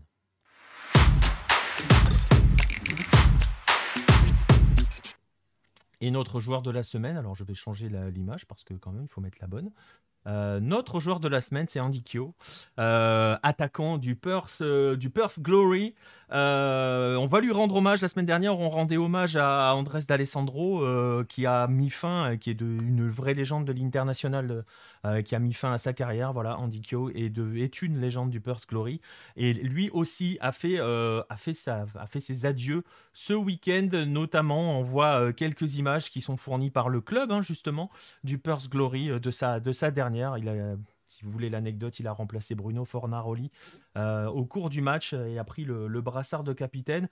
Euh, voilà, il a tiré euh, sa révérence. C'est un club, c'est l'homme d'un club hein, en Australie, Andy, Andy Kyo. on en parlera dans un instant avec Antoine, hein, tu me contrediras pas, je pense, là-dessus. Il a rejoint le Perth Glory en 2014. Alors, il avait fait une longue carrière dans les divisions inférieures, essentiellement hein, britanniques, puisqu'Andy Kyo n'est pas australien, il est irlandais. Euh, si, je ne me si trompe pas. Euh, il a quelques petits passages en première ligue quand il était à Wolverhampton, mais c'est surtout voilà, au Glory que ça a fonctionné. Euh, sa première saison, il a, il a, il a, il a marché d'entrée, hein, il marque 17 buts en 32 matchs. Et puis il a fait deux petites piges, hein, une en Thaïlande, une en Inde. Voilà, vous devinerez, vous devinerez peut-être pourquoi si vous connaissez un petit peu le paysage local, hein, parce qu'on est mieux payé en Thaïlande et en Inde. Et Antoine vous dira pour aussi qu'il n'a peut-être pas toujours été bien considéré par le, par, par le Perth Glory. Euh, euh, mais, mais, mais voilà, il, est revenu systématiquement, il est revenu à Perth, il est revenu défendre le, porter le maillot, euh, le maillot violet. Malheureusement pour lui, il n'a pas gagné de titre avec ce club-là. On va dire c'est compliqué de gagner des titres avec le Perth Glory, même si c'était pas très, si c'était possible. Hein. il n'y a pas si longtemps que ça, mais bon, voilà. De manière générale, c'est compliqué hein, de, de, gagner des titres avec, avec ce club-là. On va retenir de lui forcément euh, son, total de but. On va quand même, on va quand même retenir que, et je vais vous mettre la vidéo parce que ça vaut le coup. Euh, on va quand même retenir ce but là face euh, aux Wanderers qui avait été élu but de l'année. C'était la, saison dernière, 2020-2021, hein, but de l'année en A-League, cette frappe, cette frappe de pratiquement du rond central, hein, vous voyez les images. Ce jour-là, il avait marqué 4 buts, il s'était offert un quadruplé, et euh, bah, ce sont ses derniers buts, finalement, avec le Perth Glory, puisqu'il n'a pas marqué euh, cette année. On va quand même retenir euh, Dandikyo, qu'il est le troisième meilleur buteur de l'histoire du club en A-League. le, non, le troisième meilleur buteur de l'histoire du Glory, donc de manière générale. Le meilleur buteur du club dans l'ère A-League, donc depuis 2005, depuis la restructuration du football australien. Il est le sixième joueur le plus capé de l'histoire du club, quand même dont il a été euh, capitaine à une époque, et euh, de manière générale par rapport à la A-League, pour vous montrer quand même que ce garçon euh, pèse un petit peu, hein, et n'est peut-être pas forcément le joueur le plus connu du championnat de A-League, mais fait partie de ces hommes qui ont marqué ce championnat, en tout cas ses, ses premières décennies du championnat de A-League. Il est le dixième meilleur buteur de l'histoire du championnat. Voilà pourquoi il était aussi essentiel de lui rendre hommage à ce garçon. Antoine, si je dis qu'il n'est pas forcément considéré à sa juste valeur, bah, tu me suis là-dessus ou pas vraiment? Alors, je te suis et je vais te corriger. Il a quand même le titre de champion de saison régulière en 18 Ouais, mais c'est pas un vrai ligue. C'est pas un vrai champion, pas un vrai titre. Oui, non, mais oui, oui, oui, dans ce sens-là, dans d'accord, dans ce sens-là. Ok. Bon, j'avais pas. Il a gagné la, il a gagné la phase régulière, voilà. Mais oui, eh ben, tu vois, tout à l'heure, j'étais en train, on, en parlait juste avant l'émission, de se dire quoi, il a été, le terme légende est proprement euh, à utiliser mais c'est un peu bizarre de jouer avec cette légende comme ça, et, et je la légende loyale, dans le sens où il a été plusieurs fois dégagé, mais il est toujours revenu. Euh, on, se rappelle donc euh, qu'en 2015, le club avait dépassé donc l'enveloppe euh, de salaire, on va dire autorisée. Il avait été le premier à être parti. Donc là, je reviens sur les propos que disait Nicolas. Donc là où il est parti ailleurs, gagner bah, plus aussi, bah, voilà, autant en profiter, mais il est resté dans les parages, en Thaïlande, euh, en Inde. En 2016, il est revenu. Alors là, par contre, c'est une gestion. Alors, je vous explique pas. Hein. Euh, il arrive, on lui dit, bah, tu as une place. Il arrive en Australie, on lui dit, attends, on a déjà cinq joueurs avec des visas extra-australiens, tu es le sixième. Est-ce que ça ne te dérange pas d'attendre janvier? Donc pendant euh, plusieurs mois, il a attendu. Euh, qu'un. Ils se sont séparés d'un joueur, euh, un, autre joueur, un autre joueur extra-communautaire en janvier, et il a pu jouer. Et après le, la saison, euh, la fameuse saison avec Tony Popovic, où ils font donc le championnat, ils font la saison régulière, mais pas le championnat puisqu'ils perdent en finale. On lui dit bah écoute, t'es pas désiré, donc tu peux, tu peux partir. Donc il est parti en Inde cette fois-ci. Et il est revenu donc euh, cette saison. Et là, il... après avoir connu, on va dire, euh, des belles années avec Perth, il a connu une saison catastrophique cette année. C'était compliqué là cette année, ouais catastrophique. Hein, on ne reviendra pas dessus, hein, parce que du coup, on ne parlerait pas du joueur, qu'on on, continue à lui rendre hommage. Mais, mais voilà. Et sinon, euh, donc oui, euh, comme tu disais, il n'est il est, il est pas australien, mais il a quand même obtenu en, en 2020 sa citoyenneté australienne. Donc voilà. Mais c'est un, c'est un joueur, c'est le style d'attaquant parfait. Euh, qui correspond parfaitement à ce que la A-League a besoin. C'est des gens qui sont pas forcément 5 étoiles ou des anciennes gloires passées de clubs de top 5 européens, mais il, il est venu, il a été loyal, il a été fidèle et il a fait progresser la ligue et il a peut-être poussé des petits joueurs autour de Perth à prendre le poste d'attaquant. Et, donc voilà, ça fait partie de cette lignée de joueurs qui qui sont pas connus mais qui, mmh. qui resteront voilà leur nom restera gravé dans le sens où ils ont fait grandir la ligue. Voilà et puis ils font partie, on le disait hein, à l'instant, euh, des premiers grands joueurs qui ont marqué les premières décennies de l'histoire de cette A-League. Et c'est pour cela aussi qu'il était essentiel, je le disais un instant, de, de, lui rendre hommage. Voilà, Andy Kyo, si vous ne le connaissez pas, vous pouvez aller voir hein, quelques, vidéos, peut-être sur YouTube. Euh, le club lui a rendu hommage sur son compte Twitter. Euh, j'ai pris un extrait de la vidéo, vous verrez, elle est plus longue que cela. voilà, Andy Kyo, c'était notre joueur de la semaine. On va enchaîner, on va accélérer un peu le rythme. On va passer à, bah, on va passer à la catégorie suivante habituelle. On va passer au maillot de la semaine.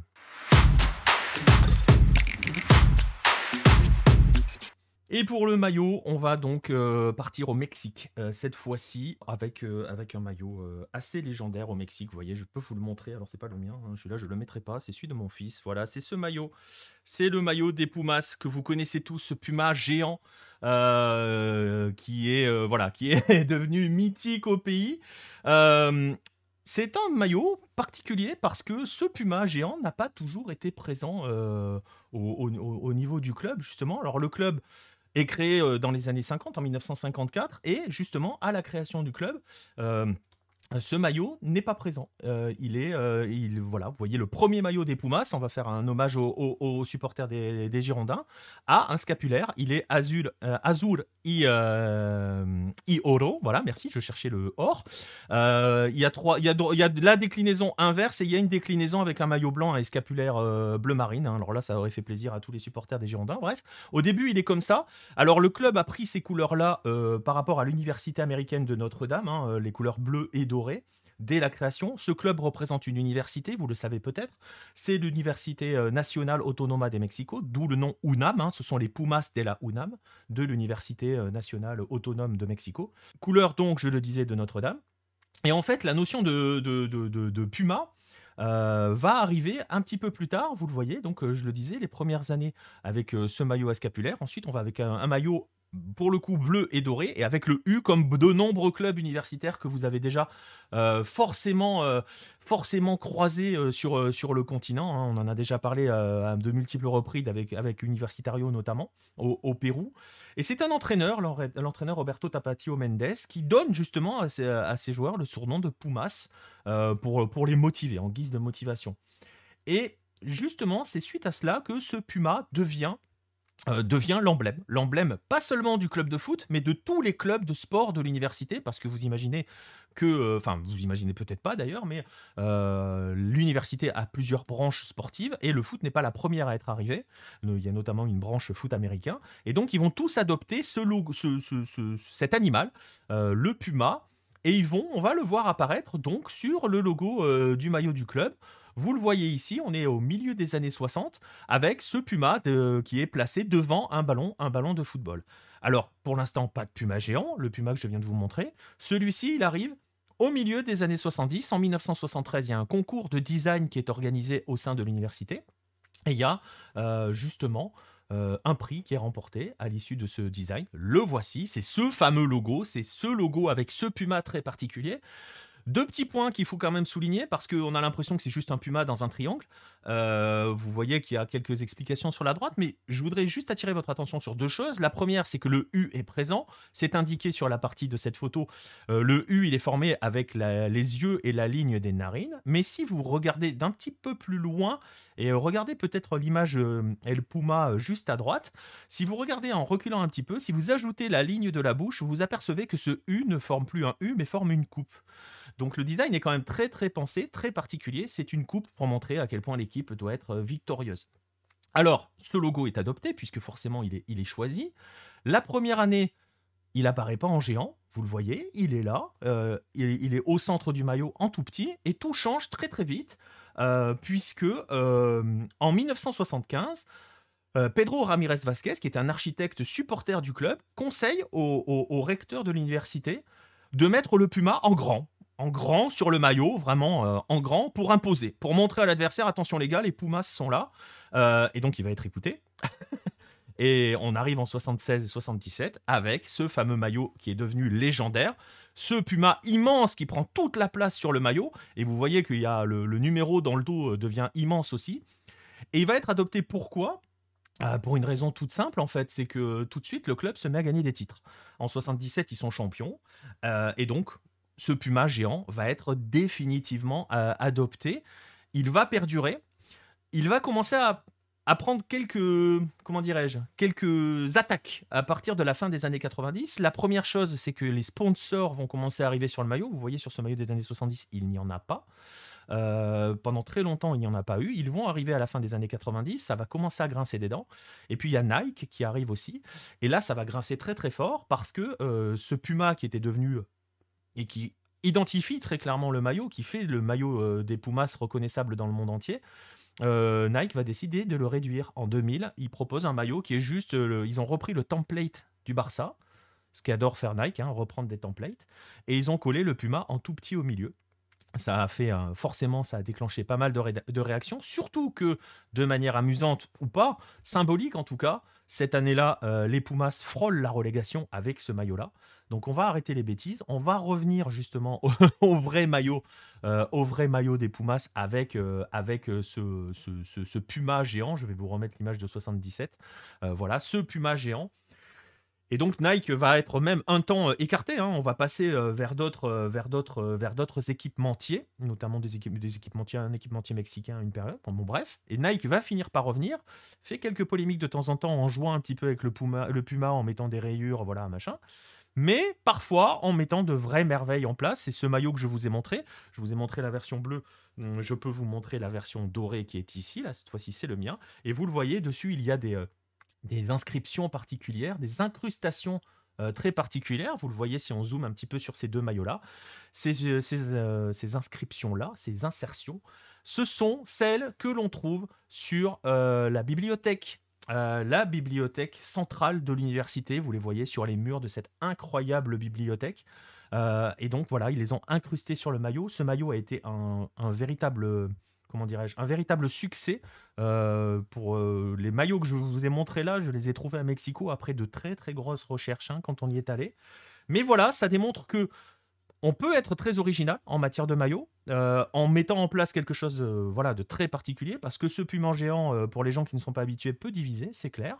Mais voilà, on arrive à être original, on arrive à résister aux équipementiers, on arrive à faire des choses qui sont aussi en lien avec l'histoire euh, de l'université et du lieu que l'on représente, et cela fonctionne parfaitement. Et ce maillot des Pumas, si j'en parle, c'est parce qu'on en parlera tout à l'heure dans les rendez-vous. Euh, les Pumas sont en finale d'une compétition continentale. Et donc, c'était l'occasion aussi d'évoquer ce maillot absolument mythique du championnat, euh, du championnat mexicain qui en regorge. On aura l'occasion de parler d'autres maillots. Voilà, on arrive presque au bout. On va passer au rendez-vous très rapidement pour conclure cette émission avec les rendez-vous de la planète Hello.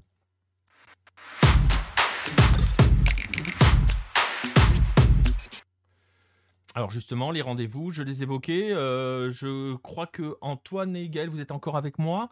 Euh, vous avez des, petits rendez-vous chez vous, messieurs? Bah oui, cette semaine, euh, on a deux journées de J-League. Donc à suivre demain Kashima Antlers hein, qui, joue à la maison contre Jubilo Iwata. Donc Kashima qui maintenant est premier du classement, donc à voir s'ils vont réussir à, maintenir leur position. Et puis un autre match qui peut être sympa, c'est euh, Sanfrecce Hiroshima contre Kashiwa Reysol. Hein. Donc euh, Sanfrecce, c'est vraiment l'équipe en forme du moment. Enfin, en tout cas, qui claque beaucoup de buts et qui propose du jeu. Et, euh, Kashiwa, bon, qui l'était il y a un mois, euh, bon, là, qui est en pleine déchéance, mais à voir s'ils seront en mesure de rebondir. Et qui a pris beaucoup de buts sur son dernier match. Exact, voilà. voilà. Donc on a une équipe qui claque beaucoup de buts et une autre qui en encaisse beaucoup, donc ça peut être sympa à voir. Et euh, ce week-end, euh, donc ce sera le, retour des, euh, des, clubs qui jouaient en, Asian Champions League. Hein, donc, qui seront de retour, notamment il y aura un, derby de Hanshin du Kansai entre Gamba Osaka et Vissel Kobe qui peut être sympa à voir. Et ben voilà pour le Japon. On va enchaîner avec l'âme sud parce qu'on arrive au bout de, l'émission. On va, regarder de l'autre côté de l'océan parce qu'il n'y aura pas que de l'âme sud, je le disais. Donc euh, en Amérique du Sud, cette semaine, forcément, Libertadores et Sudamericana en milieu de semaine. Avec, si vous aimez l'histoire, Estudiantes National demain à minuit 15 et Olympia Peñarol le lendemain à 2h du matin. Euh, sur le papier, un excitant Bragantino Vélez, même si ça va pas forcément très très fort pour Vélez. Voilà. À suivre aussi un Classico bah oui, classico brésilien en Copa Libertadores, c'est logique, ils sont 50. Euh, entre l'América et l'Atlético Minero, euh, América et Atlético Minero qui vont se retrouver ce week-end en championnat. Ce sera euh, samedi à 21h30, puisque j'aborde le championnat brésilien. Flamengo Botafogo à 16h dimanche. Palmeiras Fluminense à 21h30 dimanche aussi. Ce sont des heures que vous, voilà, hein, qui franchement sont clairement euh, clairement adapté pour le public, euh, le public vivant en France. Bon, c'est pas diffusé sur des télés, donc il va falloir jongler avec les streams, messieurs, dames. Mais c'est facile à trouver. Euh, ce sera la dernière journée en Argentine. Il n'y a pas franchement de, de, gros, gros chocs. Et puis ça devrait beaucoup tourner parce qu'il devrait plus y avoir beaucoup de suspense. On va regarder plutôt du côté du nord avec le Mexique qui entre dans sa phase finale. On, on évoquait hein, les périodes, les phases régulières et les phases finales. Le fameux tournoi reclassification. avec notamment, notamment parmi les affiches, un Chivas Pumas qui s'annonce particulièrement intéressant et qui va tomber, on parlait des Pumas un instant avec le maillot, qui va tomber quelques jours après la finale retour de CONCACAF Champions League, la Ligue des champions de nord-américaine. Les Pumas doivent se rendre à Seattle euh, après un match nul 2-2 concédé chez eux dans des conditions assez folles avec deux pénalties, euh, voilà, deux pénalties concédés et un match qui leur a échappé alors que ça semblait aller. Bref, il y a un match nul à l'aller il va falloir aller résister aux Sanders et euh, aux 80 000 personnes annoncées au stade pour le retour. Pourquoi 80 000 personnes annoncées au retour? Parce que ça pourrait être le premier titre. C'est vraiment l'année ou jamais, on a l'habitude de le dire en début de compétition, mais là c'est vraiment l'année ou jamais pour un représentant de la MLS. Ça pourrait être tout simplement le premier titre pour une équipe de MLS en CONCACAF Champions League au 21e siècle. Le dernier titre remporté par une équipe de MLS, c'était euh, en 2000, c'était le Los Angeles Galaxy. Donc voilà, ça fait 23, 22 ans que ça, n'est plus arrivé. Et pour aller plus loin, euh, depuis 2006, les Mexicains gagnent toutes les CONCACAF Champions. Euh, il y a eu que dans ce 21e siècle, depuis 2001, donc il y a eu que deux tournois où il n'y a pas eu de vainqueur mexicain. C'était en 2005, 2005, 2004 et 2005, euh, notamment 2005, c'était les Pumas qui avaient perdu face à Saprissa. Voilà, ça vous donne quelques rendez-vous intéressants pour vivre toute cette semaine sur la planète Hello. On arrive au bout de cette émission qui a été particulièrement euh, dense, particulièrement longue. On a fait péter un record, j'ai l'impression. Mais c'est pas grave, on va saluer euh, euh, le Melting TV qui nous rejoint sur la fin. Bonjour quand même pour ta première dans le chat, mais tu arrives à la toute fin de l'émission. On va vous remercier de nous avoir suivis, de nous avoir suivis jusqu'au bout, si vous êtes resté jusqu'au bout, de nous réécouter en replay. Ça va se passer, ça peut se passer. Ouais, dommage. Bah écoute, lundi prochain, 21h, justement, c'est les rendez-vous que je donne. Euh, vous allez pouvoir écouter cette émission en replay. Alors sur Twitch, si vous voulez le faire sur Twitch, il va falloir aller très très vite parce que les vidéos sautent euh, au bout d'une semaine. Hein, quand vous n'êtes pas partenaire, Twitch ne conserve pas vos, vos, vidéos. Elle va basculer sur YouTube. Là, vous aurez tout le temps pour, la regarder. Vous aurez la version podcast sur les différentes plateformes de podcast. N'hésitez pas à vous, à vous abonner à ces différentes plateformes. Euh, je rappelle que si vous voulez nous soutenir, hein, vous pouvez le faire euh, bah là sur Twitch. Vous pouvez, euh, vous pouvez euh, prendre un abonnement sur Twitch et dès qu'on aura atteint ce, premier palier, on fera même un petit tirage au sort pour vous faire gagner l'un des livres de, de Luc Arnaud Posé. Je peux vous les montrer ces livres. Le Garincha de Marcelin Chamoin. On est avec Marcelin, donc le premier Abola qui est le dernier sorti en date. Si vous voulez tout savoir de la naissance du football au Brésil, c'est voilà, vraiment là on va remonter aux origines et les 11 chemins vers le but, la traduction française des 11 caminos. La référence sur Marcelo Bielsa, je le rappelle, si vous voulez nous soutenir aussi, vous pouvez le faire avec le magazine. Je vous montre la couverture du 18 qui est disponible sur le site. Vous aurez tous les liens dans la description. Vous les avez vus passer dans le chat tout au long de la soirée. On va en rester là. On va vous donner rendez-vous. Et euh, justement, le Melting TV, je te donne rendez-vous la semaine prochaine, même euh, jour, même heure, lundi 21h, pour, vous l'avez compris, au moins une heure et demie. Là, aujourd'hui, c'était deux heures et demie. On verra la semaine prochaine. Au moins une heure et demie à parler des footballs de la planète Hello. Vivez-les cette semaine. Et on se donne donc rendez-vous la semaine prochaine sur cette chaîne. À bientôt les amis.